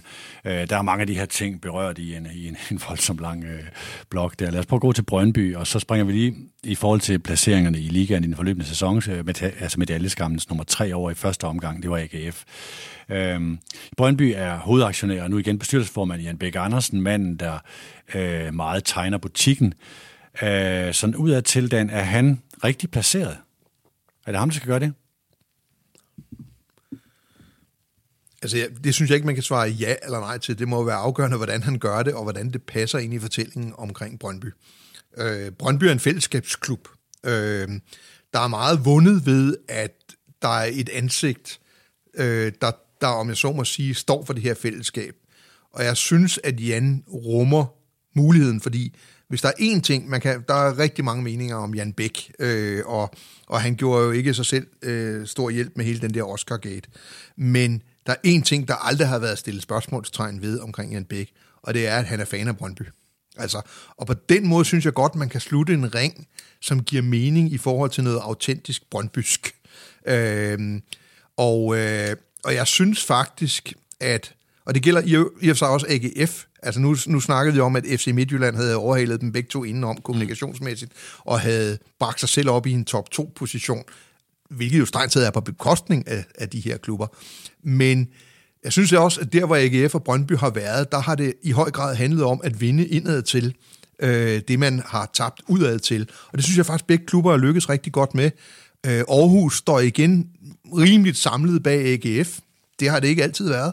Øh, og i Brøndby synes jeg, at der er nogle meget, meget klare tegn på, at de har genopfundet den her os mod verden-attitude, som, som jo har været deres DNA helt tilbage fra dengang, de som lille Vestegnsklub, øh, hvad hedder det, øh, hæve Finn Laudrup ud af KB, ikke?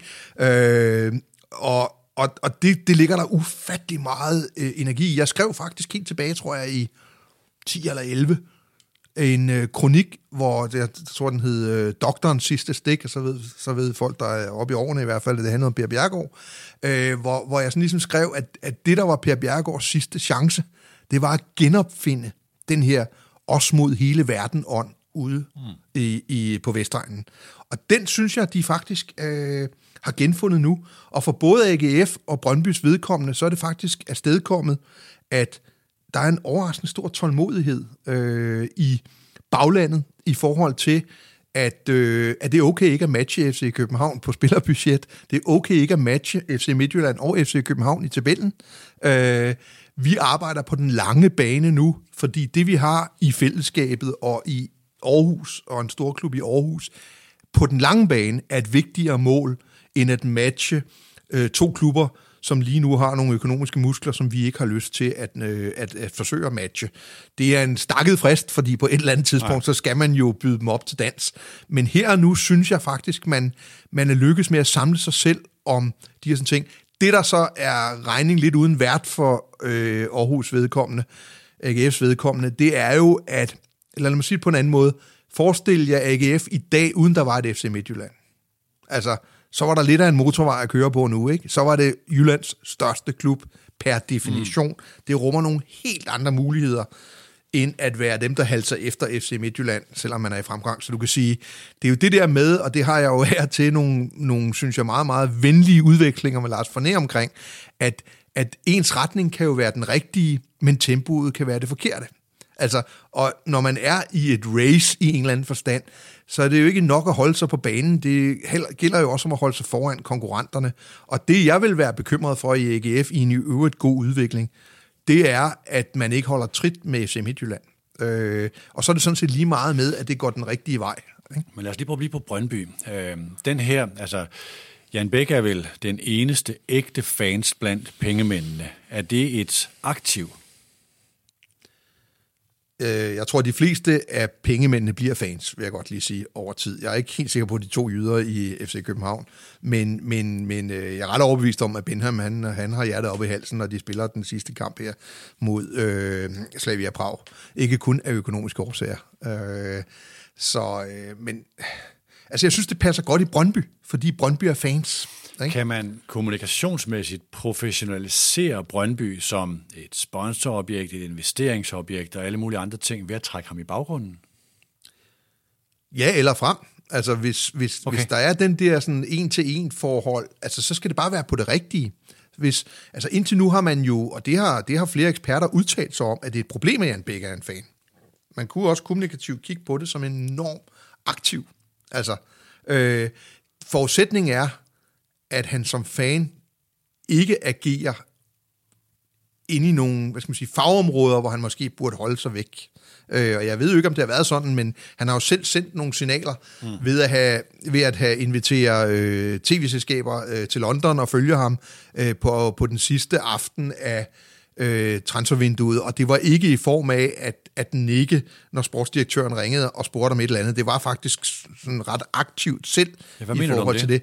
Det synes jeg var en fejl, og det er i hvert fald øh, en For fejl. For der skal bestyrelsesformand ikke være? Ja, så skulle det i hvert fald være helt afklaret. Altså, men, men igen, alt går jo ikke godt, og nogle gange har man jo brug for, at bestyrelsesformand ikke kan hæftes på alle fejltagelser. Ikke?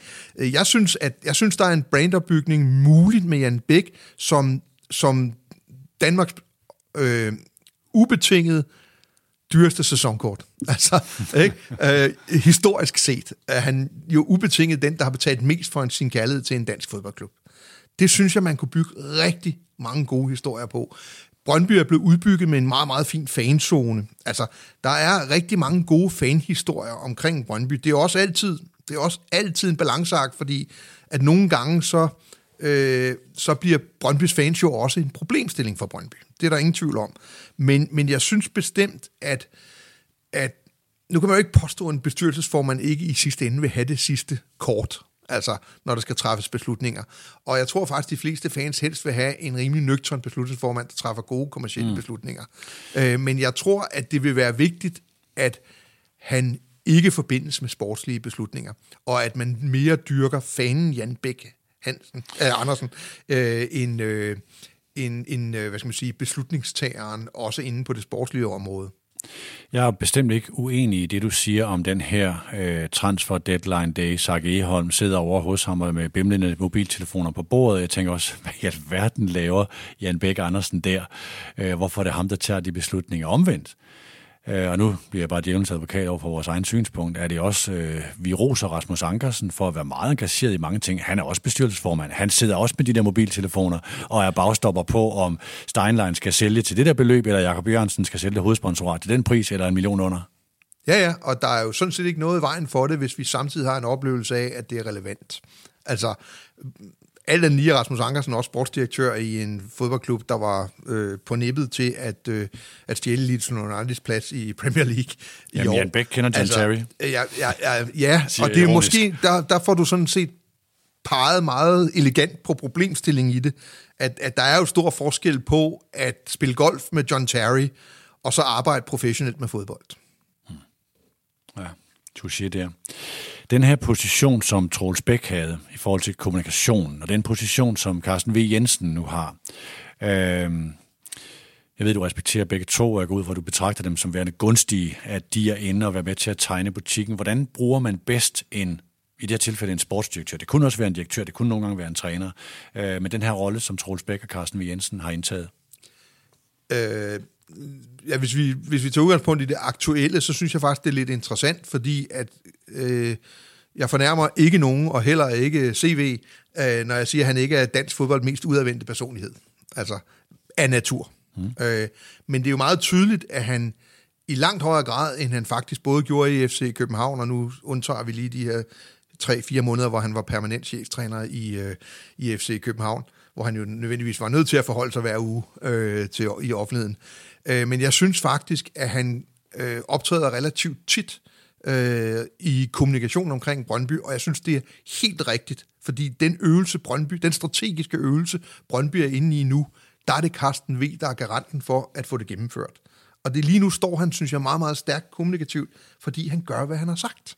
Altså, nogle gange er kommunikation ikke mere enkelt, end mm. at øh, når folk kan se den sammenhæng imellem det, du siger og det, du gør, så får du... Øh, øh, og samtidig med det, så er det, han gør, jo hæftet op på en strategi, som er meget autentisk øh, Brøndby. Altså et... at vende tilbage til at være en strengt talentfabrik. Øh, og, og, og der synes jeg, at det giver enorm troværdighed, at det er ham, der sidder og skriver under på spillerkontrakterne, øh, og som i sidste ende siger, øh, jeg ved godt, at FC København er i gang med at købe Vilcek. Jeg siger pænt nej tak. Det giver en meget, meget stor troværdighed, øh, som jeg synes lige nu fungerer godt. Der er i, apropos det her, der er i fanmiljøet sådan en opfattelse og en udlægning af, at Carsten V. Jensen er en garant for, at Jan Bæk ikke forivrer sig, og pludselig kommer til at skrive en check, så, fordi det der er så attraktivt. Vi kan lige få den der spiller, og så kan vi lige vippe AGF ned fra den der tredjeplads minimum og sådan noget. Ikke? Øhm, er det en, er det en, en, øh, en legitim, en troværdig, en rigtig udlægning, og er den gunstig? Altså min erfaring med, med, med når sådan nogle indsigter opstår, så er det mere en symbiose. Altså, jeg tror ikke, at, at man som sportsdirektør i sidste ende kan øh, hvad hedder det, slå i bordet, og så kan man jo sætte sin stilling ind på det og den slags ting. Men jeg tror mere, at CV kom til Brøndby på det rigtige tidspunkt, hvor den lærdom var øh, indtruffet. Øh, og som sådan kan man jo godt blive symbolet på den. Hmm. Altså, øh, så, så nej, jeg, jeg ser det ikke som sådan en eller anden... Jeg ser ikke, øh, ser ikke Jan Bæk som en, hvor checksene brænder i lommen, det vil jeg godt sige, øh, i forhold til spillerindkøb. Jeg ved godt, der har været nogle eksempler, øh, men, men, men sådan er det ikke øh, her nu, som jeg ser det. Øh, og på den måde, så synes jeg faktisk, at de virker, og nu ved man jo aldrig, hvad der, hvad, hvad der i virkeligheden bliver snakket om, øh, på bestyrelsesmøder og øh, på telefonsamtaler mellem bestyrelsesformanden og sportsdirektøren, men udadtil virker de som værende i synk i mm. øjeblikket, øh, og det tror jeg er rigtig sundt for Brøndby. Øh, Brøndby har ligesom AGF, øh, hvad er det, man siger, øh, they have it coming. Altså, de er lige nu i sådan et slags sweet spot, hvor, hvor forventningerne er på et niveau, hvor man kan tillade sig at skrue ned for sit spillerbudget. Det er jo en, en der er ikke der AGF er lige nu, vil jeg godt sige, men det er der Brøndby er nu, og det er en, det er en situation, der opstår i ambitiøse fodboldklubber, altså, som, som nærmest sådan en 100-års øh, hændelse, ikke? Altså, øh, og det kan ikke vare ved. Altså, øh, Brøndby, øh, hvad hedder det, øh, det, det, Brøndby vil tabe rigtig meget på, tror jeg, øh, hvis vi skulle snakke om et Brøndby, der i alt fremtid afskrev mulighederne for at blive øh, mestre. Mm. Øh, andet end ved en tilfældighed. Øh, så, så, men lige nu er det lige præcis, hvad Brøndby, øh, hvad hedder det, trænger til, og, øh, og opbakningen til klubben, og det synes jeg er det mest imponerende, har jo i virkeligheden, er jo ikke blevet svækket igennem alt det her.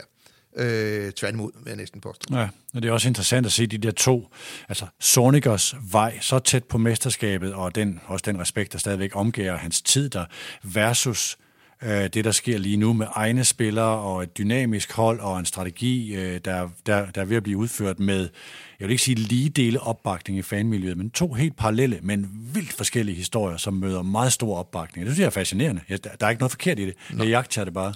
Altså det er klart, at Øh, jeg synes, der er et lille sprække i panseret, og det er den der top 3, det har vi jo snakket om før. Hvorfor dog?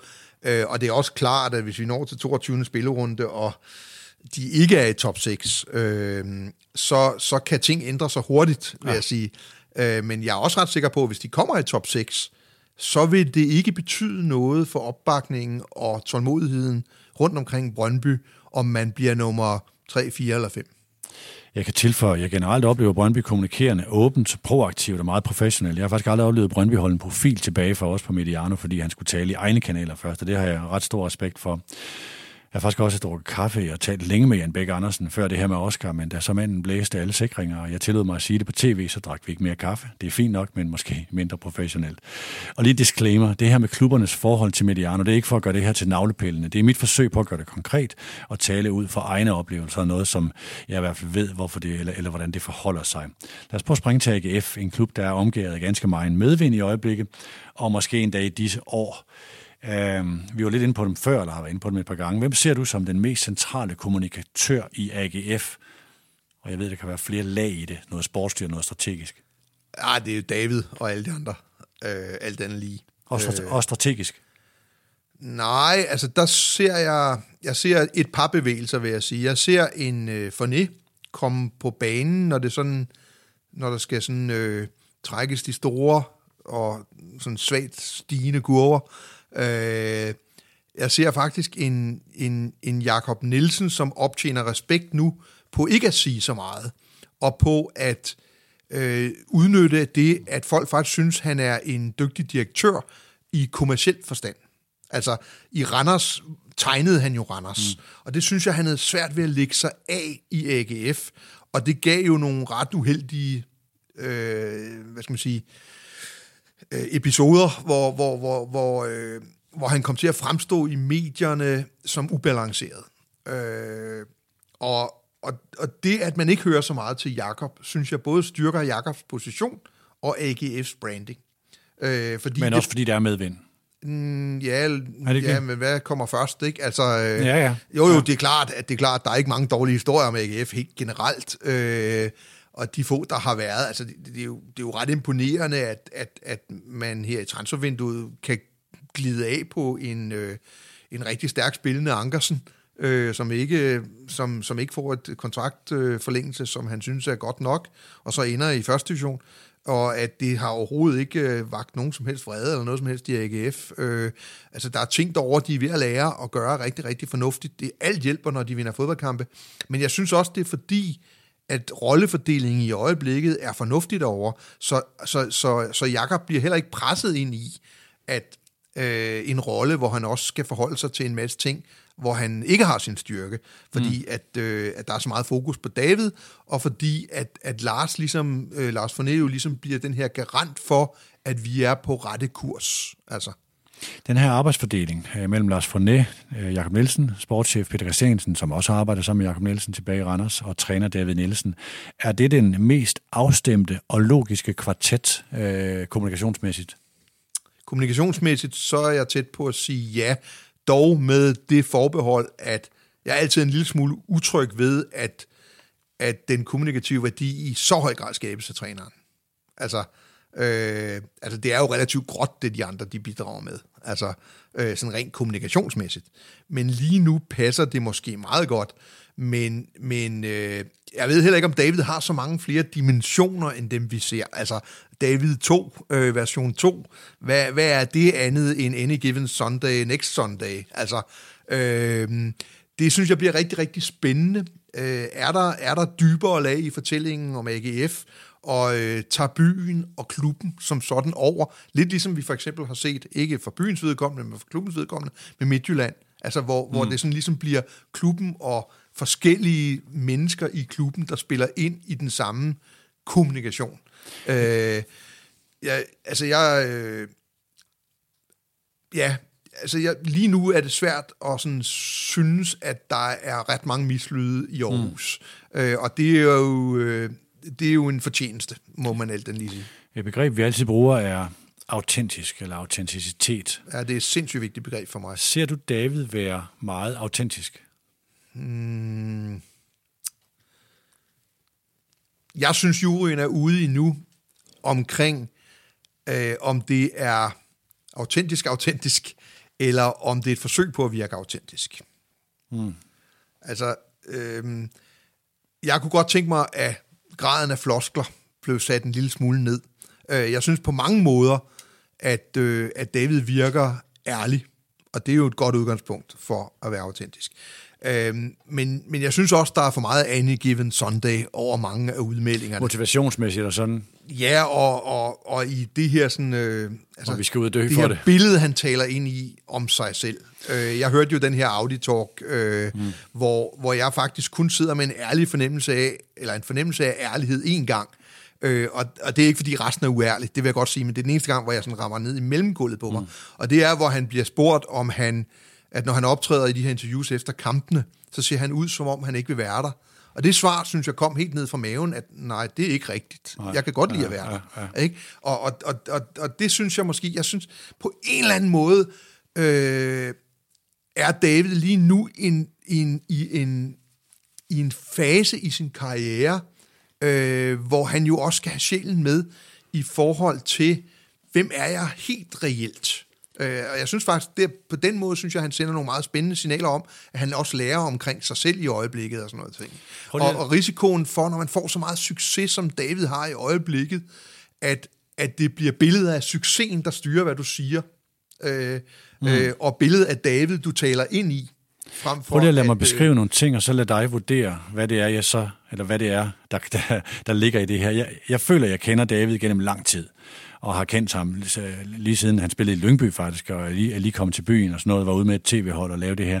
Da vi er over i Aarhus og lave snakken til, til Audi, jo for Skagen, ja. til Audi Talks, der er Niklas er med, Jakob er med som vært, og han er så meget på, og han er jo totalt en forfører. Og man går på røven første gang, man møder David og siger, hvor er han karismatisk. Ikke? Når han er ude i Lyngby, og træder ind i et lokale der med alle de gamle klubfolk, så går han direkte hen til Hans Bjerg og siger, goddag, øh, det er en ære at spille i din klub, og så er han solgt, og hele klubben er solgt. Ikke? Når han træder ind, vi ser de der backstage øh, halløj, øh, eller mellem håb og håbløshed, hvad det nu var, den hed, ikke? og han træder ind til klubkoryfærerne i AGF, så er han totalt på. Han er en blændende forfører, og han navigerer med en næsten skræmmende sikkerhed i de der miljøer, i forhold til at være på og vide, hvad han skal gøre. Jeg siger ikke, det er kalkulerende. Øh, overhovedet ikke, for jeg har virkelig stor respekt for det. det er, altså, vi har alle sammen, vi bruger vores sociale intelligens, når vi træder ind i et rum, i forhold til at sige, hvad skal jeg gøre her? Det er jo heller ikke kalkulerende, det er jo bare at, at, at, at tage bestik af, af situationen og navigere i den. David er for mig at se, jeg kan godt lide ham, jeg kan virkelig godt lide ham, ikke? Han, han er karismatisk, men han er saftsus også dygtig til at navigere og kommunikere på samme tid. Hvad er det udtryk for? Kompetence. Mm. Altså, øhm, og, og, og jeg kan ikke sige noget øh, ikke positivt om det overhovedet, øh, men jeg synes jo, at Davids hvad skal man sige, image, som man har brugt et gammeldags ord, omdømme, øh, jo hviler på et eller andet, der er mindre kalkulerende.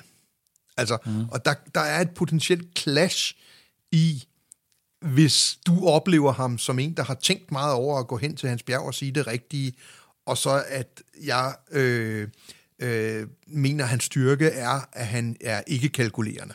Altså, øh, jeg, jeg tror nu, risikoen ligger et andet sted. Jeg tror, den ligger i, at, at, at øh, at alle de kvaliteter, David har, og, og de, de, altså de er definitive, det mener jeg virkelig. Jeg synes, han er, han er super dygtig. Jeg ved ikke, hvor god han er som træner. Jeg kan se, at han har øh, sørget for, at, øh, at AGF de, øh, var meget tæt på at få sølvmedaljer. Han, har, han og klubben øh, har samlet set fået bygget et momentum op, som er enormt interessant, både på og uden for banen.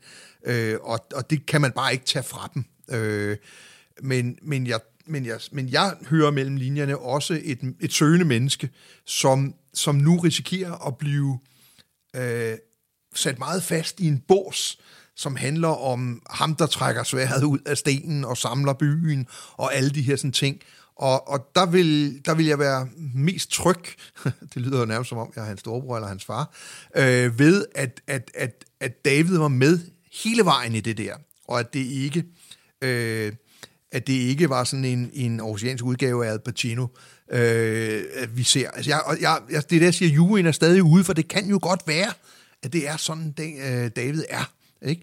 Øh, Jamen, han, han sagde også noget andet, som var meget interessant, den her sådan, talk. Han siger det her med, at hans energiniveau bliver nødt til at være højt om, om, om søndagen, altså, eller på kampdag.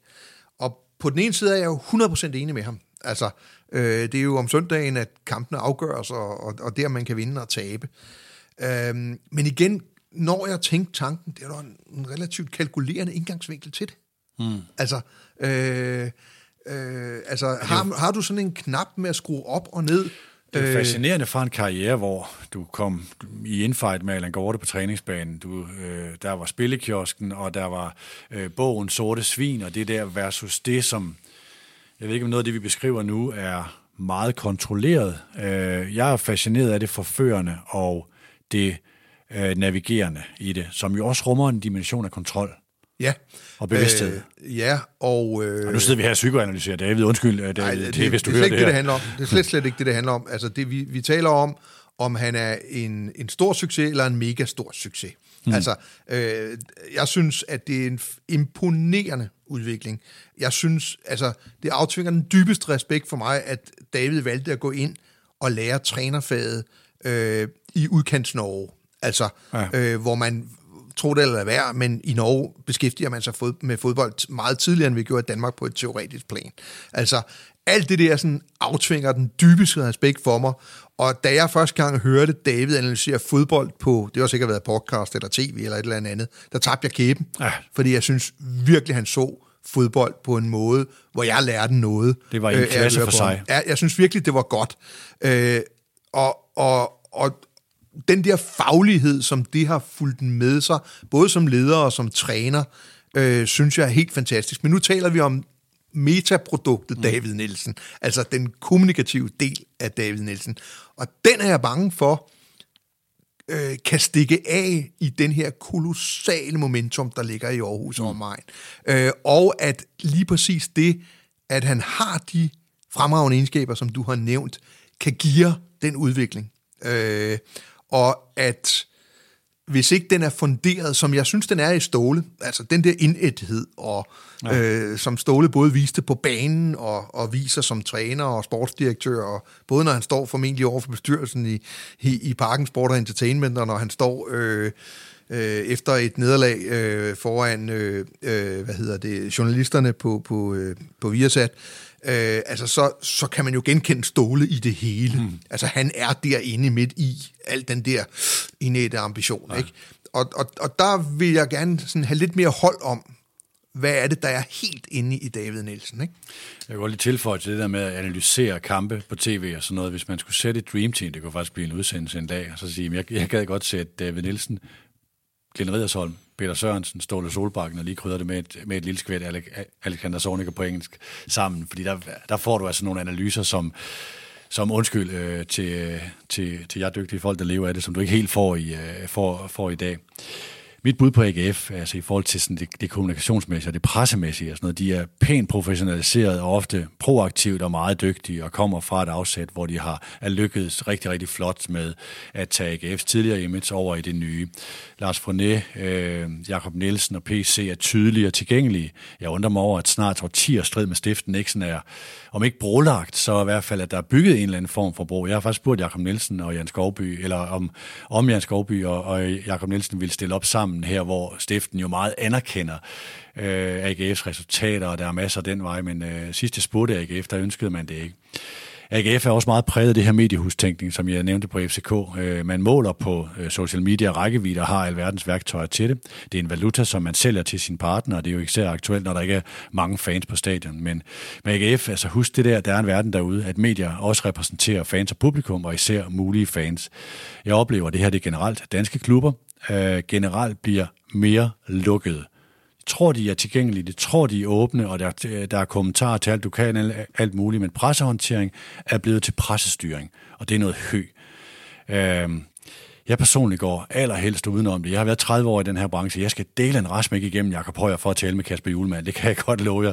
Men unge journalister accepterer det i stadig stigende grad af mit indtryk. Og det er en farlig bevægelse på rigtig mange. Altså det, det her gælder også det politiske miljø og Christiansborg og sådan noget, så det er, en, det er en langt større ting. Men der er godt nok mange ressourcer, der bliver brugt kommunikationsmæssigt, som kunne undværes? Altså, jeg tror, man skal være opmærksom på i de steder, og sådan for hoften af det FCK, DBU, AGF, øh, at kommunikere meget er ikke nødvendigvis det samme som at være godt kommunikerende eller være godt forstået. Øh, der er noget teknisk helt banalt i det, at dem, der lytter efter, hvad AGF siger, er jo dem, der holder med AGF i forvejen. AGF mm. har et halvtomt stadion. Altså nu taler vi ikke corona, vi taler helt generelt. Øh, man bliver jo nødt til at række ud efter dem, der ikke per definition øh, går ind på AGF's hjemmeside, eller hvad det ellers måtte være. De vil sige stor vækst. Altså, de vil sige, det går godt. De vil sige, det går godt, ja, ja, men, men det, det er jo ren matematik, altså, øh, at, at det siger sig selv, at hvis du, hvis du kommunikerer, og der skal vi jo lige huske på, at, at det er jo typisk også fans, der kommunikerer med fans i givet fald. Altså, det har jo et ekskluderende islet i sig per definition. Ikke? Det er lidt nemmere, når man er i en enkelt klub i en enkelt by.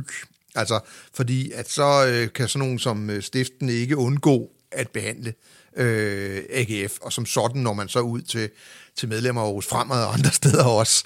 Øh, hvad hedder det? Øh, men, men jeg tror, man skal, man skal altså, tage et eksempel. Der er jo ingen tvivl om, at Flemming Østergaard øh, brugte medierne flittigt. FC København brugte medierne flittigt i hans ære. Øhm, og det er heller ingen hemmelighed, det ved du, Peter, at øh, vi ikke altid synes, I var de største genier, øh, der, der, der førte pinden. Jeg skulle have gemt nogle af de der sms'er, det skulle altså, jeg. Jeg tror, at, øh, jeg tror faktisk lige præcis det der udtryk med, at, øh, at det var ikke udtryk for ros, når man fik at vide, at man var et geni. øh, misforstået geni, kunne jeg forestille mig. Nå, det jeg bare vil sige med det, det var, at selv når Flemming var allermest rasende på et eller andet. Og nogen dristede til at foreslå, at vi boykottede et medie. Så kunne man bare se helt, sådan, helt ned i, i, i generne, så er det ikke det rigtige at gøre. Fordi hvis vi lever af medierne... Og det var ikke kun, fordi Flemming godt kunne lide opmærksomheden? Mm, det skal jeg jo ikke kunne sige. Altså, vi sidder jo ikke her for psykoanalysør, som du siger. Jeg tror ikke, han havde noget imod den. Men, men der var jo det objektivt korrekte i, at hvis det er en pointe for os at bruge medierne, så rimer det meget, meget dårligt på et boykot. Ikke? Mm. Så, så man, altså, et, medierne går ikke væk, uanset om man så kun laver sin egen kommunikation. Altså, øh, ja, en del af de uheldige episoder, som kan komme ud af, at en øh, ophidset øh, fodboldspiller siger noget øh, på et tidspunkt, hvor kommunikationsdirektøren ikke har styr på ham og sådan noget. Øh, det kan man nok undgå, men det har faktisk reelt set, tror jeg, aldrig skadet en fodboldklub, øh, selv når kommunikationen har været en lille smule uheldig, eller øh, øh, hvad hedder sådan noget, i affekt eller lignende. Øh, det skader nogle gange, og her tænker jeg jo blandt andet på folk, som... Øh, øh, som kom til at tale over sig på et øh, motorvejstoilet og sådan nogle mm-hmm. ting. Altså, det er ja. jo ikke udtryk for den store professionalisme at blive fanget i det. Øh, men klubben som sådan, nødvendigvis noget, der skader en klub, at, øh, at, der er, at der også er negativ omtale af den på den lange bane. Jeg har indtryk af, nu har jeg aldrig været til stede, når øh, Divisionsforeningens pressefolk samler deres folk, som de gør i de her fagområder ret ofte. At, øh, men, men, men, men mit indtryk er, at man, altså, man synes, man er åben, og man gør rigtig meget. Jeg vil, det er man, fordi man sammenligner sig med, med andre lande. Og der vil jeg sige, at den her med, øh, hvem stiller op til hvem, der var den her med skulle, nu kan jeg ikke huske, hvad det var for et medie, der ville have Mikkel Rask i AGF på et tidspunkt, hvor han ville komme med en negativ historie, hvis han skulle udtale sig. Det er sådan set ikke noget, klubben skal bestemme. Hvis Mikkel Rask vil udtale sig, så kan de rådgive ham. Men, og heller ikke, han skal stille sig til rådighed, men der er nødt til at være en højere grad. Altså, vi kommer til på Mediano at, for, at, at være meget åbne omkring det her. Vi fortæller, vi har bedt om at få Brian Priske og Christian Bak i det taktiske værksted for at fortælle om deres interessante spilleomlægning af måden, de spiller fodbold på, og at de ikke vil stille op, fordi de er bange for, at, øh, at øh, konkurrenterne skal høre det der og, og lægge slagplaner mod dem, på trods af, at man kan se deres kampe hver eneste weekend. Vi kommer også til at sige, nu har vi bedt om Ståle Solbakken i det taktiske værksted, eller David Nielsen, som er, som er nogen, vi sådan stadigvæk venter på. Nu har vi en dialog med David, det skal nok lykkes, men vores lyttere skal ikke tro, at vi ikke laver de der historier, fordi vi prioriterer dem anderledes. Vi vil være fuldstændig åbne omkring det. Vi vil gerne sammen med andre medier også være med til at vende det her tryk om. Dybest set tage magten tilbage. Nu kommer det til at lyde som sådan Che Guevara på en eller anden barrikade. Ikke? Jeg tager Men lige altså, et glas vand her. Ja, det er det der med, jeg, jeg, altså, og det gælder jo i høj grad også det politiske. Altså, skal du lade dig fodre? Skal vi som medier lade os fodre? Det mener jeg ikke, vi skal. Vi som medier skal tage en prioritering tilbage og en vægtning af, hvad er det for nogle ting, vi går ind og øh, øh, retter fokus på. Og så må vi nogle gange tage diskussionerne, uden at aktørerne medvirker, men så er vores publikum også nødt til at vide, hvorfor de ikke medvirker. At den, her, at, øh, at den her person vil ikke stille op, eller klubben vil ikke lade vedkommende stille op, eller den helt slemme, vedkommende kommunikerer igennem klubbens egne kanaler. Vi kommer til det aller, aller værste eksempel på det lidt øh, lige om lidt, ikke? fordi det er der øh, nogen, der virkelig dummer sig med det her. Ikke? Men altså, man kan jo sige, at folk holder jo ikke op med at tale om en klub, bare fordi den tager kommunikationen tilbage. Nej. Og i princippet, så er det jo en rigtig god idé at påvirke al den kommunikation, der er omkring en klub. Og da der altid vil være kommunikation, også uden for klubbens egen kommunikationskanaler, så er det lidt af en bane at efterlade, uden at man har indflydelse på den, hvis man ikke øh, deltager mm. øh, derude. Øh, plus det her sådan mulighed, og det, nu skal, jeg ikke, nu skal jeg ikke afsløre for meget i forhold til, til den bog, jeg skriver, men det er så også citat fra en anden bog, så kan man godt sige, men der er forbavsende mange fodboldtilskuere, der shopper rundt. Altså, øh, og, og derfor er det en i kommersiel betragtning monster fejltagelse at holde sin kommunikation til dem, der i forvejen er interesseret i klubben. Shopper rundt som hvem de holder med, eller? Både med hvem man eller holder med, men indhold. også hvor man ser fodbold henne. Altså, ja. øh, den der Bruce Hornsby, øh, Die Hard-fan, øh, øh, er, er en noget mere sjælden race, når du kigger sådan i antal inden vi går rundt og bilder os ind. Altså, jeg har set fodbold i år på fire forskellige stadioner, for eksempel i Danmark, ikke? Øh, hvad hedder det? Så, så man, skal bare, man skal også bare lige huske på, at det er altså, der, der er nogle flere potentielle fans, end der er eksisterende fans.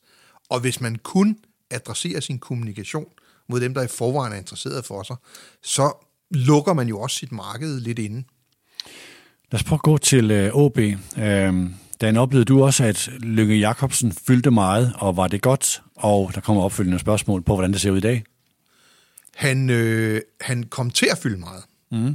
Øh, den fordi han var en dygtig vi, kommunikator? Mm, fordi der var nogle ting, der faldt i hak. Altså, øh, den lynge, jeg oplevede, Flemming og jeg oplevede øh, med Børge Bak i de første år der i nullerne, var ikke en, en, en, øh, en overbevisende kommunikator. Øh, det var ikke grosserende for Storvorte. Nej, altså det, det, det kom sådan, synes jeg, i løbet af nullerne, hvor øh, han på en eller anden måde fik en position, som han hele tiden spillede ind i, og, og gjorde det dygtigt. Mm. Altså, øh, han, han, han er jo Nordjylland, ikke? og som, som han plejede at sige, det var ikke noget, han var stolt af, det var noget, han var øh, taknemmelig for, eller formentlig stadig er det. Ikke? Og, og det virkede jo, det der. Øh, vi, vi kan jo godt lide de der sådan lune nordjyder, men det bliver først for alvor rigtig godt, når de samtidig vinder. Ikke? Mm-hmm. Altså, så, så begynder man sådan ligesom at tænke, hmm. Og, og da han lærte med teen, synes jeg for alvor at kende, også om den der sådan gode købmand, og altså, øh, han, han, han fik jo nogle gange nærmest penge for, at, at, at spillerne kom til Aalborg, og så solgte han den bagefter til, til endnu mere, end han havde fået for, for at tage dem, ikke? Altså, sådan fik han jo nogle gange udstillet det, ikke? Altså, øh, så blev det rigtig, rigtig godt, og der kan vi i den grad tale om autentisk. Altså, Øh, jeg ved ikke, hvor mange hundrede kampe han har spillet på OB's første hold. Øh, men jeg har set det, en del af dem. Ja, ikke? Altså, du kan sige, der er jo ikke noget, hvor der er mindre støj, end at forbinde Lønge, OB og Nordjylland og lunefuld, ikke lunefuld, mm. men lun, at ja. være lun og sådan nogle ting. Så på den måde, så fjerner det alle de barriere, vi har oppe i hjernen for, øh, at, at der er modstand imod, at man falder på plads som brand. Ikke? Har de erstattet ham, og skal de det? Altså, det, er jo, det er jo rigtig, rigtig svært med dem der, som, som optjener så entydigt stærkt øh, og skal man sige, også et brand, der er koblet op på strategien. Altså, øh, det, det er rigtig, rigtig svært, ikke? Øh, at, øh, for det handler jo også om temperament, og mm. nu taler jeg jo også om, at jeg har oplevet stå, eller, hvad hedder, øh, Lønge i, øh, i sin forhandlingssituationer og andet og sådan noget, og han var den person, man så på fjernsyn. Det er jo ikke sådan, så han, det er jo ikke sådan, så han lige sådan rystede hovedet en gang og sagde, nu skal jeg, nu skal jeg på tv, så nu bliver jeg tv-Lønge. Lønge var Lønge, altså øh, er Lønge forhåbentlig. Ja. Øh, så, så, så det, det, det er bare enormt stærkt, og, og det er ikke noget, man sådan kan... Øh, altså, vi kan jo ikke sådan hive lynge ud af lynge, og så injicere det i uh, Thomas Bælum. Øh, så, så, så, så Thomas må jo også finde sin vej i det der, og fodbolden har også flyttet sig. Mm. Øh, man kan jo også sige, at det er ikke sikkert, at OB øh, på et lyngesk vis kunne være med i toppen af dansk fodbold. Øh, øh, ved, øh, ved at agere, som Lønge han gjorde i, øh, i mange år. Altså, øh, tingene bliver mere og mere moderne. Der kommer jo generationer op, som måske ser på fodboldklubber på en anden måde, end, end Lønge gjorde. Hvad ved jeg? Øh, altså, så, så, så ting har sin tid, og, og, og Lønge var OB til tiden. Altså, det var det virkelig. Hvis vi lige skal putte klubberne i kasser, øh, eller vi har tidligere puttet OB, OB og OB OB, OB og AGF, undskyld, i en kasse i kampen om provinsens herredømme ud over Midtjylland, og hvordan skulle de positionere sig i forhold til hinanden. Nu kommer det til at lyde som et øjebliksbillede på baggrund af en sæson, hvis jeg siger, at AGF kan være ved at rykke sig. Men der er i hvert fald en masse opmærksomhed omkring AGF, ikke bare på grund af bronzen og stadion, men mange andre ting, hvor du har OB og OB, som er lige nu ret parallelle i forhold til, hvem positionerer sig, hvem er rent regional, eller hvem forsøger at træde ud af det regionale. Hvis vi lige tager den her, men vi kommer til OB, men lad os lige tage det med OB. Skal OB træde ud af det regionale, eller skal man gøre det regionale til sådan en entydig styrke og hele Nordjyllands hold, eller hvordan skulle OB kommunikere bedst? Ja. Altså det, det er jo en styrkeposition, de har deroppe. Og, øh, Som OB vel også har som OB også har. De har vand hele vejen rundt omkring øen, så den, den er sådan lidt mere enkel. Ikke? Mm. Altså, det er jo for øvrigt en af, en af de store præstationer i FC Midtjylland, at det er jo, det er jo et meget svært defineret område ja. i forhold til Nordjylland og i forhold til, til Fyn og Amager for den sags skyld. Og det, det, det synes jeg jo et bare øh, øger min respekt for det, man har opnået, at man har taget så svær en geografisk størrelse og gjort til, til noget, som folk føler en vis samhørighed omkring. Men øh, OB, altså jeg er nok der, hvor hvor, hvor jeg sådan, det kommercielle og det kommunikative, det sådan støder lidt sammen i mit hoved, for jeg kan se begrænsningen i Nordjylland. Altså, øh, og rent kommunikativt, så tror jeg i hvert fald, at man skal tænke sådan her i OB, at, øh, at hvis man går lige ud på det nordjyske og det lokale, så skal man gå helt ud til Bilbao, agtigt. Øh, Stilmæssigt? Ja, altså, så skal man være det mest lokale, der overhovedet findes. Mm. Altså, det vil sige mere lokal end OB er på Fyn, og fra Amager er på Amager. Altså, øh, det er der jo forskellige måder at markere. Nogle af dem kan jo have sportslige konsekvenser, som, som man for eksempel har set øh, i, i Spanien, ikke? hvor altså, det kan jo være svært at finde nordjyder, der er gode nok, og som også vil blive hjemme i Aalborg mm. og spille fodbold. Så hvis det ligefrem var, at nu vil vi kun spille med nordjyder, øh, og så er de kloge nok i Nordjylland til at sænke, hvor starter Nordjylland nok, men altså, øh, altså så, bliver det jo rigtig svært, synes jeg, ikke? Mm. Så, men, men, men i en globaliseret tid ligger der en brandposition som den mest lokale klub. Man skal bare sørge for, at det lokale ikke bliver for aalborgensisk eller nordjysk. Det står Men er de, er de og det er en svær øvelse, det er en svær øvelse at, at prøve at ramme den der tid, hvor fodboldklubber var per definition lokale, og ligesom blive sådan ligesom inde i hovederne på folk, få, få folk, der også er ude for, Nord, uden, uden for Nordjylland, til at tænke, at det er fandme en fed klub, fordi de virkelig dyrker det lokale. Mm. Men når det kommer over til, at de virkelig dyrker det det Aalborgensiske, eller hvad man skal sige, sådan, så, så vil man jo måske synes, hmm, altså, jeg er jo trods alt fra Amager, ikke? Øh, så, så jeg ser, at, at, at det, men jeg tror ikke, de har så færdig mange valg. Jeg tror, at de har slået ind på en rigtig kurs. Øh, det, de skal, det er, at de skal jo have erhvervslivet med i højere grad derop. Det tror jeg ikke, der er nogen som helst tvivl om. Mm. Øh, end de har, og de er ikke, fordi det er skidt, men, men, men, men det skal blive mere endnu. Øh, altså, øh, så, så tror jeg, at, at fordi OB er så entydigt stor klubben i Nordjylland, altså, mm. øh, så, så kan man godt få øh, bygget noget interessant op. De dyrker det jo voldsomt. Det er hele Nordjyllands klub, det er hele Nordjyllands håndtrækning og alle de her ting omkring deres velgørenhed. Øh, det er Nordkraft, øh, ja. som jo også griber ind i noget litteratur, som er interessant og sådan noget. Altså, det er jo på den måde synes jeg egentlig, det er meget fint. De skal bare finde den knage, hvor det, hvor det lokale bliver relevant for andre end, end nordjyder hvis de skal vækste det for alvor.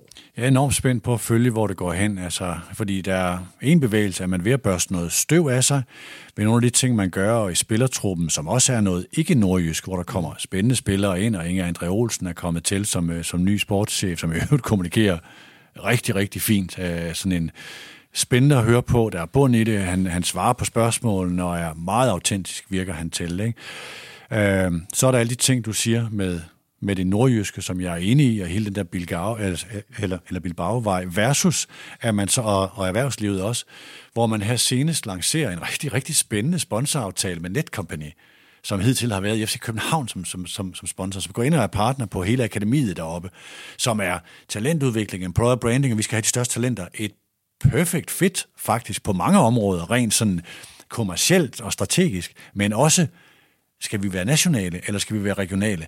Der er nogle ting, som peger forskellige steder hen, som jeg er spændt på at følge. Jeg synes, det, altså de bevægelser, der er i gang, er uhyre interessante, men jeg er lidt i tvivl om, hvor, hvor fører det her hen? Øh, OB er for mig at se sådan kommunikationsmæssigt øh, altså enormt åbne og fantastisk at arbejde med, og har altid været det. Øh, man føler sig altid velkommen, og de, og de leverer gerne. Øh, og det, altså, Brian Andersen, deres, deres øh, pressechef igennem mange år, er jo en åbenlys kontrast til Peter Hørløk, som vi kommer til at tale om, som jeg ved ikke, hvor meget han har med OB at gøre, men som var den, der definerede selve de grå mus og gjorde, eller var med til at gøre OB, altså OB til de, til de virkelig grå mus, hvor under mottoet, den, der lever stille, lever godt, som er lige med inderlig ligegyldighed øh, i sådan en fodboldmæssig forstand. Øh, altså, jeg synes, OB er interessant kommunikationsmæssigt, men der er også nogle ting, og nu, nu kommer vi så ind på det strategiske, og går lidt ud over det øh, altså kommunikationsmæssige, som bliver rigtig interessant at følge. For der er hele den der talenterne, OB, Nordjylland, Paul Erik Andreasen og forædlingen og de fire mesterskaber osv., ikke, som jo er en fantastisk historie, som sagtens kan pege ind i Nordkraften og Bilbao. Men jeg ser også nogle ting gå den anden vej, som jo også er professionelt, og det, det må være svært at håndtere det her. Ja, det tror jeg også, det er. hvis vi lige skal tage en sidevej der med, med det strategiske, så kan du sige, at, at på mange måder var Lønge jo en, ikke en yngre, men en tidligere udgave af Rasmus Ankersen, i forhold til det her med at erkende øh, begrænsningen i konteksten. Øh, og dermed, om jeg så må sige, så sagde Lønge jo længe før det blev moderne, at OB's relevans var at outthinke, altså at købe spillere billigere, øh, end de var værd, så at sige. Mm. Ikke?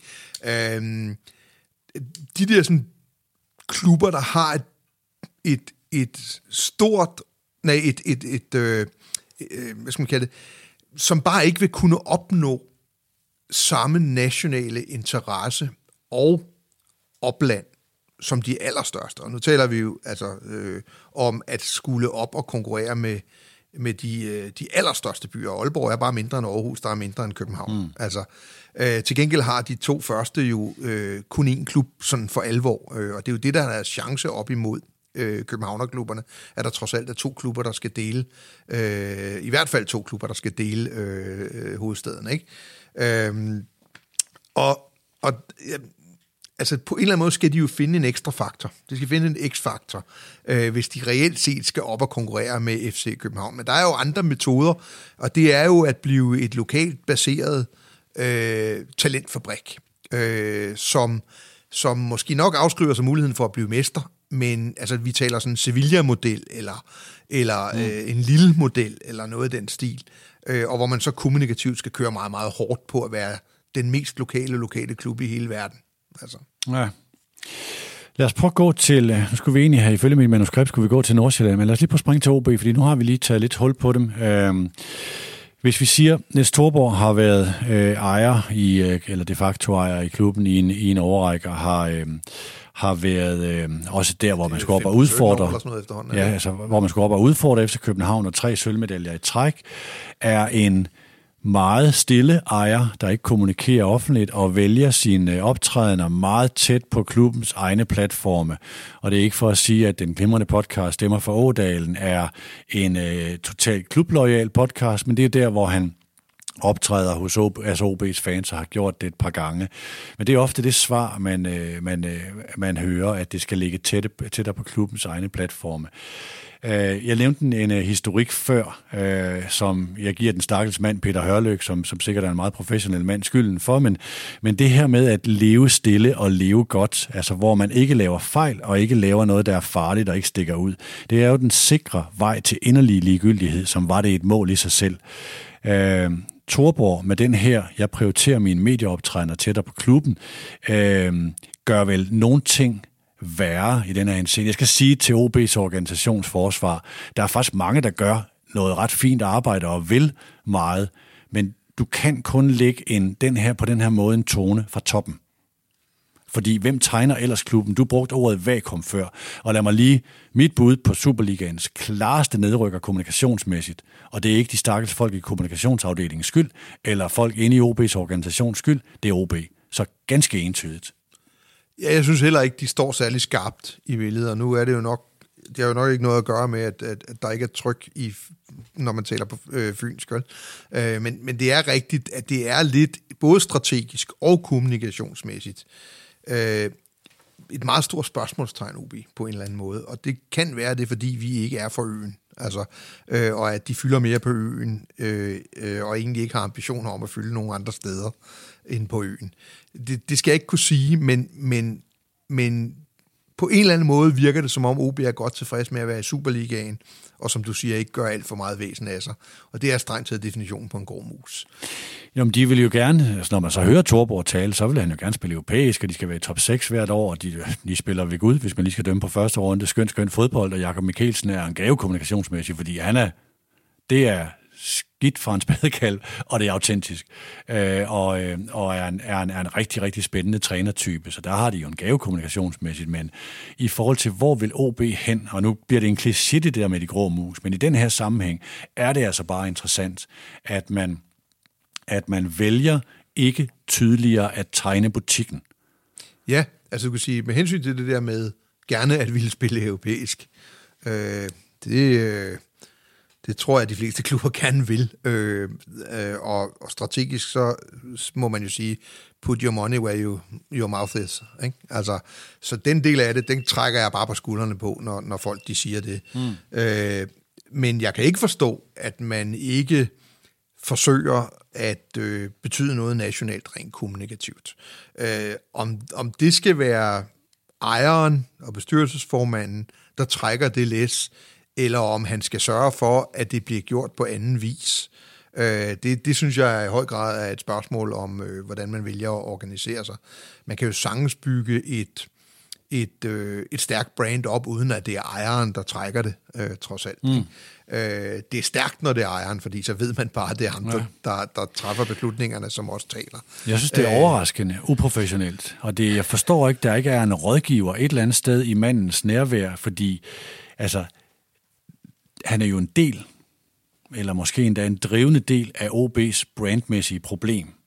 Nu er der måske nogle tanker i gang omkring stadion, og der kan ske nogle ting, og der, der, der, der er sportslige, måske nye vinde, uden at vi skal fuldstændig overfortolke på en kamp, men, men altså, Jakob Mikkelsens øh, periode har dog været fodboldmæssigt mere interessant, end, øh, end Kent Nielsens var, og måske nogle år før. Øhm, men for mig at se, hvis OB skal flytte sig, så kræver det, at de bliver mere interessante. Uden at gøre det til fuldstændig primitivt billetsælgeri. Men det kræver, at de får en skar, skarpere kant. Det er jo sådan en klub, de kommer jo ind og får mange sponsorater, fordi Aalborg, Odense, Aarhus, der skal vi gerne være. Der er mange virksomheder, som øh, jeg tror Odset og Hummel og flere andre, er i de der byer, fordi så tager man de store byer i provinsen, og der kommer OB ind og henter nogle ting, som de dybest set ikke har brandet sig til.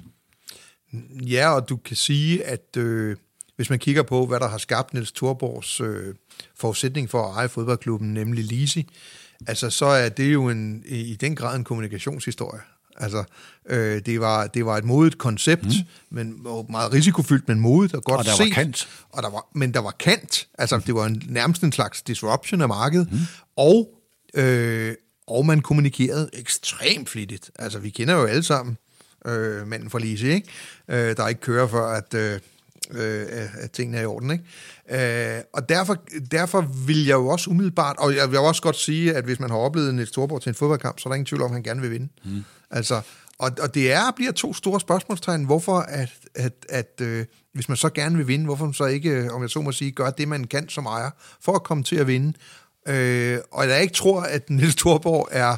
Øh, er, jeg, jeg er ret sikker på, at Niels Thorborg er overgennemsnit begavet, altså også i den grad, så tror jeg stadigvæk på, at der er et andet rationale, øh, men det bliver holdt tæt til kroppen, og det kunne man egentlig også godt overføre på, på kommunikationen, at, øh, at jeg ved ikke, hvorfor at man ikke har et større ønske om at profilere sig på lige fod med FC Midtjylland og FC København øh, i dansk fodbold. øh, i en underholdningsbranche, hvor man alt den lige bliver mere interessante, når man råber lidt op. Øh, jeg, jeg tænker, at, at, at nu var det for eksempel Thomas Christensen, øh, som jo var administrerende direktør i, i et stykke tid, i hvert fald mens jeg også var inde over. Øh, og, og Thomas Christensen samler ikke på fjender, fordi han er politiker. Ja, det er altså, politiker. Ikke? Og det vil sige, at, at, at dengang forbandt jeg det meget med, at, at det også handlede lidt om, at OB ikke ville være uvenner med nogen. Altså, mm. øh, og det er lidt ærgerligt, hvis det er alene for den administrerende direktørs politiske ambitioner. Øh, det tror jeg nu heller ikke kun det var. Men, men, men, men alt den lige har du fuldstændig ret, at OB har potentiale til at fylde mere, end de gør. Og det er, det er et af de største spørgsmål i dansk fodbold, sådan rent kommunikativt, som svæver over øh, Odense Stadion. Hvorfor gør de det så ikke? Og bare lige for, at det er ikke for, at vi ikke skal blive uvenner med, med fans af de her klubber, men altså, jeg vil sige for egen del, jeg er, jeg er vokset op i Aalborg og har set Lønge Jacobsen og Børge Bak spille øh, på det her OB-hold. Jeg har, havde, var, var i praktik, hvor jeg fulgte AGF i de altså, jeg har fortalt historien før, undskyld, det er jeg, der har hørt den før i 86, hvor jeg fulgte det her hold og har oplevet, hvor meget power der kan være i Aarhus, når det her ruller. Og mit første øh, uddannede job var i Odense i, øh, i, i 89 øh, til 91, hvor jeg fulgte det her OB-hold i 89, som var baseret på Kim Brings yndlingehold, og der kommer op på Robert Poulsen som træner, og med de her fantastiske typer, ikke?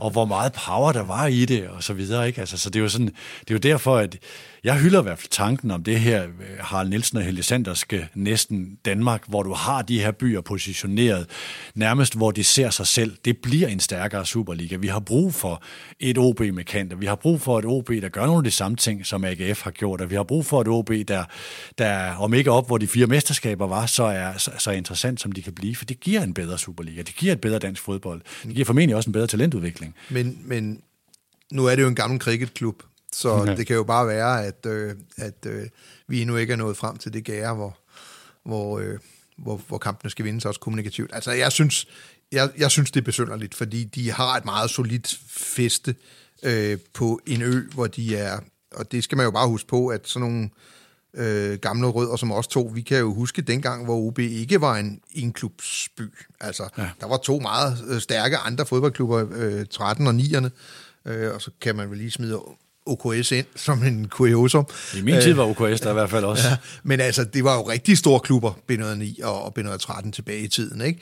Og, øh, og, og Jan Vingård spillede B113. Ja, præcis, ikke? Og, og altså, der kan det, altså, der er jo fantastisk store fodboldspillere kommet ud af B1909 også, ikke? Mm. Øh, en af dem er jo senere blevet en udmærket træner rundt omkring.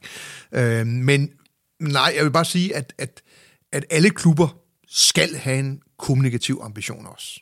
Altså, øh, fordi det er den verden, man lever i. Vi lever af opmærksomhed som fodboldklub.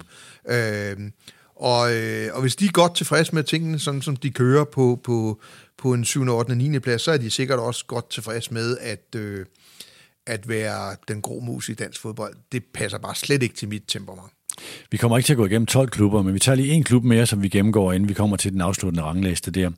Øh, det er FC Nordsjælland øh, som jo stikker ud ved at være et meget specielt projekt, øh, og have også kommunikationsmæssigt nogle. De har jo tidligere haft Kasper Julemand, øh, øh, Carsten V. Jensen, øh, Allan K. Petersen som, øh, som, øh, som fremtrædende personligheder. I øjeblikket er det Tom Vernon, den, øh, den, den britiske bagmand, det er Flemming Petersen, der, der, der er cheftræner.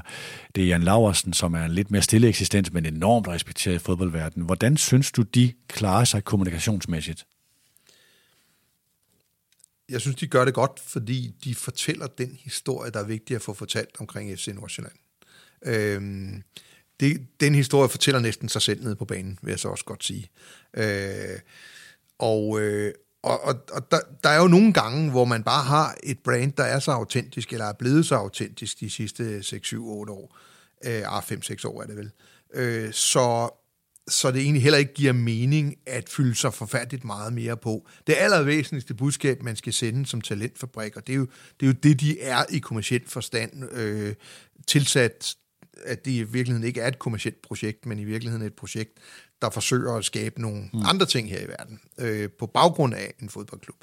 Øh, nemlig hele det her Right to Dream, øh, og, og, og den, øh, øh den anden side af FC Nordsjælland, som jo er at øh, skaffe unge afrikanske piger og drenge øh, et bedre liv ja. øh, med, med mere uddannelse. Og, Empowerment. Øh, ja, præcis. Ikke? Øh, og, og den historie, synes jeg egentlig, de får snedet meget godt ud, øh, øh, uden at de sådan overdriver det. Den korte historie om FC Nordsjælland som Superliga-klub, det er jo, I skal ikke forvente, vi, venter, vi skal ikke forvente, at vi vinder hver søndag men I skal regne med, at vi prøver hver søndag, og at vi også godt, altså, vi spiller på den her måde, og hvis den ene 17-årige, han bliver solgt, så kommer der en ny 17-årig ind og spiller på hans plads. Altså, og den historie fortæller jo sig selv. Altså, øh, i, i nogle år, hvor de, da de ikke var sådan helt øh, var, var kommet igennem for alvor med det der budskab, hvor man stadigvæk snakkede om, at der ikke var så mange mennesker op på, på Right to Dream Park, og, øh, mm. og at øh, resultaterne også var sådan meget svingende og sådan noget, så, så fortalte de jo hele tiden, hvor unge deres startopstilling var. Og jeg, blev, jeg sad sådan og råbte ned i baglokalet og sagde sådan, det er ikke nogen præstation at stille med et ungt hold. Altså, øh, mm. det er en præstation at klare sig godt med et ungt hold. Altså, men der var de meget konsistente, og de, altså, de blev bare ved med at fortælle den her ungdomshistorie. Øh, og, øh, og de er jo mildt heller ikke faldet igennem rent sportsligt. Så jeg synes egentlig kommunikativt, så, så, øh, så er der ikke ret mange mislyde omkring FC Nordsjælland. Det, det er et ret rent budskab, som er tillagt den her sådan...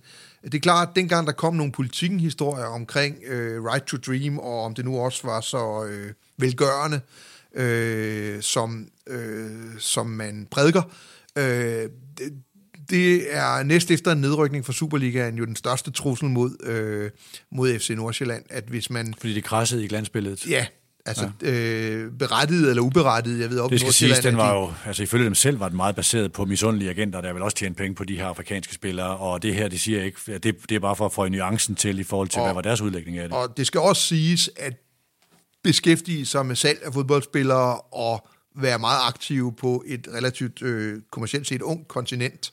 Øh, der kan ske mange ting. Altså, der, der, der, er, der, der er der helt sikkert, at, at, øh, at der må vi nok ikke sidde med vores egen øh, kulturelle baggrund, og bare øh, sådan fra corporate governance-verdenen, og, og tro, at, øh, at ting altid øh, foregår helt øh, snorlige, øh, uden at jeg overhovedet aner, hvad der er op og ned i den sag der. Men, men altså, jeg synes, at når man, når man kigger på det, så er jeg vil næsten sige, at FC Nordsjælland er tæt på at være den eneste fodboldklub i Danmark, som flest danskere vil sætte ordet sympatisk på. Fortæller, øh, vi er enige om, det er en serie, en historie, og den stikker ud. Fortæller de den godt nok? Får de nok ud af den? Du skal huske på, at for Nordsjælland er, er Danmark faktisk ikke det vigtigste. Nej. Altså, øh, og de arbejder, ved jeg, øh, med at... Øh, at kigge meget på det internationale og trænge igennem internationalt. Og globale sponsorer til hele tanken og hele projektet, ja. akademiet. Og... og hvor damefodbold, kvindefodbold hedder det i dag, også får en væsentlig rolle. Ja. Øhm, og arbejde på flere kontinenter og empowerment, ja. eller, eller, eller empower flere mennesker ja. til, at, til at få et bedre liv. Og der er vi tilbage til den der sådan, problemstilling, som hedder, at mennesker snubler ikke over bjergtænder, de snubler over, øh, hvad hedder det, myreture. Øh, ikke? Altså, at man, skal, man, man kan jo løfte blikket så højt, at, at, man, øh, at man måske lidt mister fokus på, at det også er vigtigt at være noget lokalt. Altså, Får de nogensinde fat i det? Ja, fordi at, at øh, altså, de flytter jo voldsomt med Hillerød, og så, så, så man skal ikke være i tvivl om, at FC Nordsjælland arbejder øh, under overfladen med, med, med meget, meget strategisk, og det vil helt sikkert også.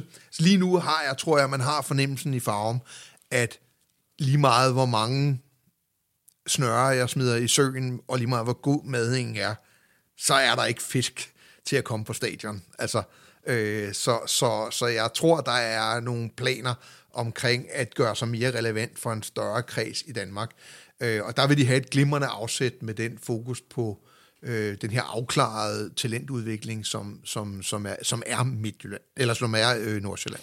Prøv lige at tage Flemming Petersen som kommunikator. Hvordan ser du ham? Han er jo også en person, der er anderledes. He's the odd one. Ikke? Mm. Uh, forstå på den måde, at han, han, han, øh, han tør godt løfte fodboldspillet op i de filosofiske øh, himmellag. Ikke? Øh, altså, jeg, er jo, jeg kan rigtig godt lide Flemming. Øh, jeg, jeg ser som sådan kynisk leder, øh, forretningsmand, øh, nogle udfordringer i forbindelse med, øh, at når man, det er lidt ligesom med David Nielsen, når man er på vej ind i en bås, øh, så kan det lukke dig inde i forhold til, øh, hvordan du kan lede. Altså, det er svært at bryde ud af en bås, det er derfor, det er en bås. Mm. Øh, og, og, og der, altså, jeg, altså fodboldtræner skal vinde på søndag, selvom de spiller med unge fodboldspillere. Altså, og i Flemmings tilfælde skal han i den grad samtidig udvikle spillerne. Øh, og det bruger han og FC Nordsjælland nogle redskaber til. De redskaber er ikke meningen i sig selv. Altså, og der kan man nogle gange måske godt få en fornemmelse af, at, at hvis, man, hvis man for hurtigt vil gøre værktøjer til filosofier, eller noget af den stil der, så, så kan man godt risikere lidt at miste pointen med, hvorfor man gør det. Ikke? Ja. Øh, altså, jeg, det er lidt toget, det er lige så toget, som det, jeg mener. Det er det, jeg siger. Øh, og det er lidt uheldigt i en, i en siger podcast du, det er omkring det, han gør? Nej, slet, slet ikke. Altså, det er, det, og her kan man tale autentisk. Han ja. mener det. Det er det, han taler med sin kone om. Altså, ja. han er dybt indsat i det, og på et punkt går han jo også direkte imod, øh, hvad skal man sige, det pæne Danmark, når han taler om, at i virkeligheden skal børn jo lære at spille fodbold meget, meget, meget tidligere. Altså, han er hans, jo dybt kontroversiel på nogle områder. Ja, dybt kontroversiel, og det, kan, det, gi, det viser jo, at der er bund i det her. Det, og talentudviklingen skal længere ned i alder, og det er, det er næsten sådan, hvis det er man balletbørn, skulle, vi taler Ja, men altså, det er jo næsten over i trammekalve, ja. hvis du skulle tage den ud til at være sådan, den, ja, se, ikke det var se fordi, meget spøgelser i det. Ikke? Hvis ikke det var, fordi de også har karakteruddannelse og alt muligt ja, andet. Altså, men, jeg, men, jeg er men, kæmpe fan af manden. Ja. Altså, han er tænkt sig at være kommet til et sted i livet, hvor du kan være så meget dig selv, og være så, undskyld, fucking glad med, hvad andre folk mener om det. Det synes jeg er, er, ja, og, er beundringsværdigt. Og, og det så vi jo allerede ved det der sådan, legendariske interview med Stig mm. Tøfting, ikke? Hvor, hvor han, det, han blev jo ikke engang provokeret af Stig. Øh, altså, og det synes jeg, der er noget fantastisk i. Øh, du skal bare også huske, hvad det er for en job, du har her og nu. Mm. Altså, og det tror jeg heller ikke, han glemmer. Altså, det vil jeg godt sige, men det kan være, at vi nogle af os andre glemmer det. Og øh, der sker noget op i hovedet på folk, når de har været på P1, ikke? hvad hedder det? Altså, men, men man skal lige huske på, at jeg er fodboldtræner. Ja. Øh, jeg er ikke Sartre, altså, eller hvad det nu måtte være.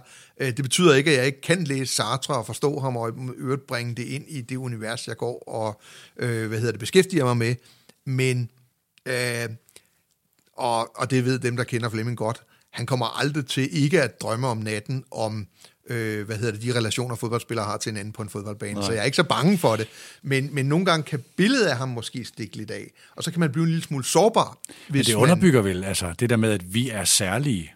Han er jo også the odd one in a good way. Han, han stikker jo også ud i, uh, i, i, i trænerskoven, ligesom klubben gør i forhold til deres måde at gøre tingene på. De er jo anderledes, og det er ved også en, en gave kommunikationsmæssigt. Fuldstændig enig. Uh, altså det, det er han, fordi at han stikker ud. Ikke? Ja. Og, og, så, øh, og så med sin, han er, som du selv siger, untouchable. Ikke? Mm. Altså, det er jo en kvalitet i sig selv. Øh, det skal bare også være noget, folk gider at høre. Øh, og, og nok folk gider at høre det, hvis det nu for eksempel bliver en ambition for FC Nordsjælland at få folk på stadion sådan for alvor, øh, så skal man i hvert fald fra klubben jo også sørge for at blive relevant øh, for andre end øh, folk med en Ph.D.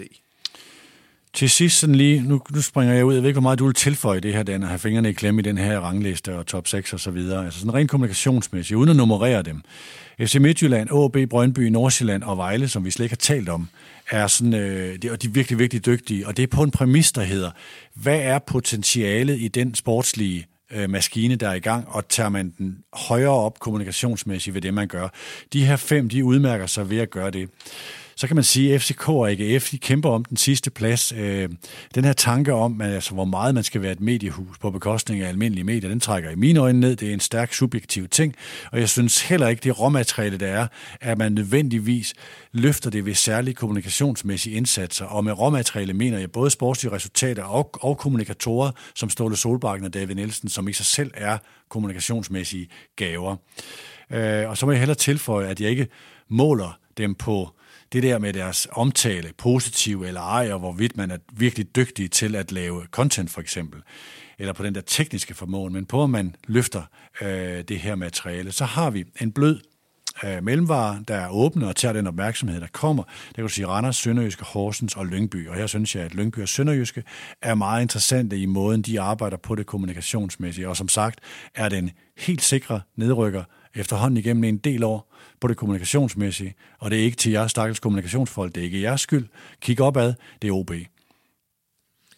Øh, jeg vil godt, altså, lige så vel som jeg, øh, dengang jeg var en del af branchen, helst ikke ville udtale mig om, hvem der rykker ned. Øh, men, men gerne om, hvem der blev mestre. Øh, og dengang var det så givet, hvad jeg skulle svare jo. Øh, så vil jeg godt sige, at top 3 i min verden lige nu ser ud, og der har jeg brugt det kriterie, som hedder, hvor der kortest afstand imellem det, klubben er, og det, de kommunikerer. Og hvor trænger det bedst igennem. Øh, og der mener jeg, at lige nu Midtjylland er i en klasse for sig selv. Øh, og så har jeg faktisk, øh, lidt i modsætning til dig, så har jeg faktisk øh, øh, AGF mm. øh, med i top 3, efter Midtjylland og efter Brøndby, som jeg faktisk synes lige nu, øh, og vi taler, nu er det jo en øjebliksstilling, det er vi enige om, det er ikke de sidste 10 år, men det er sådan, som det ser ud lige mm. her nu. Øh, der synes jeg, at øh, om man kan lide det eller ej, så er de ting, vi har hørt fra Brøndby de sidste års tid, eller i hvert fald, altså, og her taler jeg alt lige fra, øh, at vi vi lufter ud i spillertruppen, altså vi, vi, vi følger nu strategien øh, ved at sælge de gamle spillere fra, de gamle dyre spillere fra, og spiller med vores unge. Jeg taler om aldrig alene, tror jeg. Mm. Øh, jeg taler øh, om det, der sådan generelt omgærer Brøndby i øjeblikket, øh, der synes jeg, at, at, at de er ved at finde tilbage til den gamle Brøndby, bortset fra en ting, og det er, at det gamle Brøndby var mesterskabsfavoritter. Ikke? Mm. Øh, men, men de tre, synes jeg lige nu, står stærkest i øh, kommunikationsbilledet, øh, fordi at, at der er den her sammenhæng imellem, hvad er klubben, som jeg ser den, og hvad øh, siger den og gør den og lugter den af. Øh, og det gør, at man står stærkt. Mm. Så synes jeg, at FC København er teknisk set klart den dygtigste kommunikerende klub i Danmark. Ingen tvivl om det. Øh, men det er også det, det, det kreativitet og indhold, der er det svære. Altså, det vil jeg godt lige sige. Og øh, øh, FC København har jo ikke... Den almindelige opfattelse af FC København er jo ikke for alvor undermineret de sidste 10 år. Altså, det Nej. kan så enten være et udtryk for, at den var uhyggeligt stærkt fra start af, øh, eller at man har været dygtig til at vedligeholde det, eller en kombination. Øh, men, men jeg synes, at jeg bliver mere og mere utryg ved, om FC Københavns kommunikationsmæssige position skyldes resultaterne, øh, eller mm. om det skyldes en helt ind under huden forståelse af, hvordan man skal udtrykke sig som FC København. Nu kommer så den dårligst placerede disclaimer i hele podcast-historien. Det her er ikke, det er jo ikke øh, Michael Børsten, Christian Hyttemeier og Martin Rossen, der har lavet en teknisk professionel analyse af det kommunikationsmæssige i klubberne. Det er to halvgamle mænd fra 1963, der med deres, hver deres subjektive filter har trukket det, de ser i, øh, i Superligaen igennem deres øh, subjektive filter. Og I har jeg der er kommet så langt i udsendelsen, I selv ud om det, men vi takker jer for at have været med så længe. Og, vi må, hvis jeg lige må springe ja. ind, så sidder jeg lige og tænker klubberne igennem. Der er faktisk to andre klubber, jeg synes har nogle tendenser, der er interessante. Øh, og det er Lyngby, fordi mm. det der ejerskab, der er Lyngby, øh, rummer nogle muligheder, og så fordi de overlever i Superligaen. Altså, men det er skrøbeligt, det er ekstremt skrøbeligt, både mm. ejerskabet og øh, den sportslige position i en 12-holdsliga. Øh, og den anden er, og det er langt mere en, øh, en dieselmotor, som jeg får mere og mere respekt for, det Sønderjyske. Altså, øh, som på en eller anden måde er ved at få bygget et brand op, og jeg håber, de kommer godt igennem den her coronakris, fordi de er selvfølgelig også sårbare, fordi de har mange sportsgrene og sådan noget. Men Sønderjylland er, altså, øh, er et relativt tyndt befolket område, og, øh, og jeg synes faktisk, at klubben dernede øh, begynder at stå tydeligere og tydeligere i, i det danske øh, mm. fodboldbillede. Så, områder, ja. så, så der er rigtig gode tendenser dernede. Det, der jo også er fælles, øh, det, der også er karakteristisk for Sønderjys, det er også en vis kontinuitet ikke, i, ja. på ledelsesplan. Tak for et par gode timer, Dan. Vi skal skynde os hjem og se noget fodbold fra gamle Ullevi. Tak til det Private Banking. Det er nu for Ullevi, men ellers er det lige meget. Nej, det er ikke gamle Ullevi. Nej, det er nye Ullevi. Jeg synes, jeg har læst op på det, at, at, at det var gamle Ullevi. Fantastisk. Jeg ved godt, at nye Ullevi er det gamle Ullevi. Jeg tror, jeg skal med redigeringsknappen og se, om jeg kan klippe det her ud, og se, om jeg kan få noget, noget korrekt klippet ind. Der er tak i hvert fald i dag lavet historier på, at dansk fodbold har store traditioner. Ja, okay, så er det ikke gamle Ullevi. Det er, det er mig, der er helt væk på IFK. Jeg undskylder meget. Tak til Private Banking for Arbejdernes Landsbank. Tak til lytterne for jeres tålmodighed. Vi er Hammer og Brygman. Vi høres ved.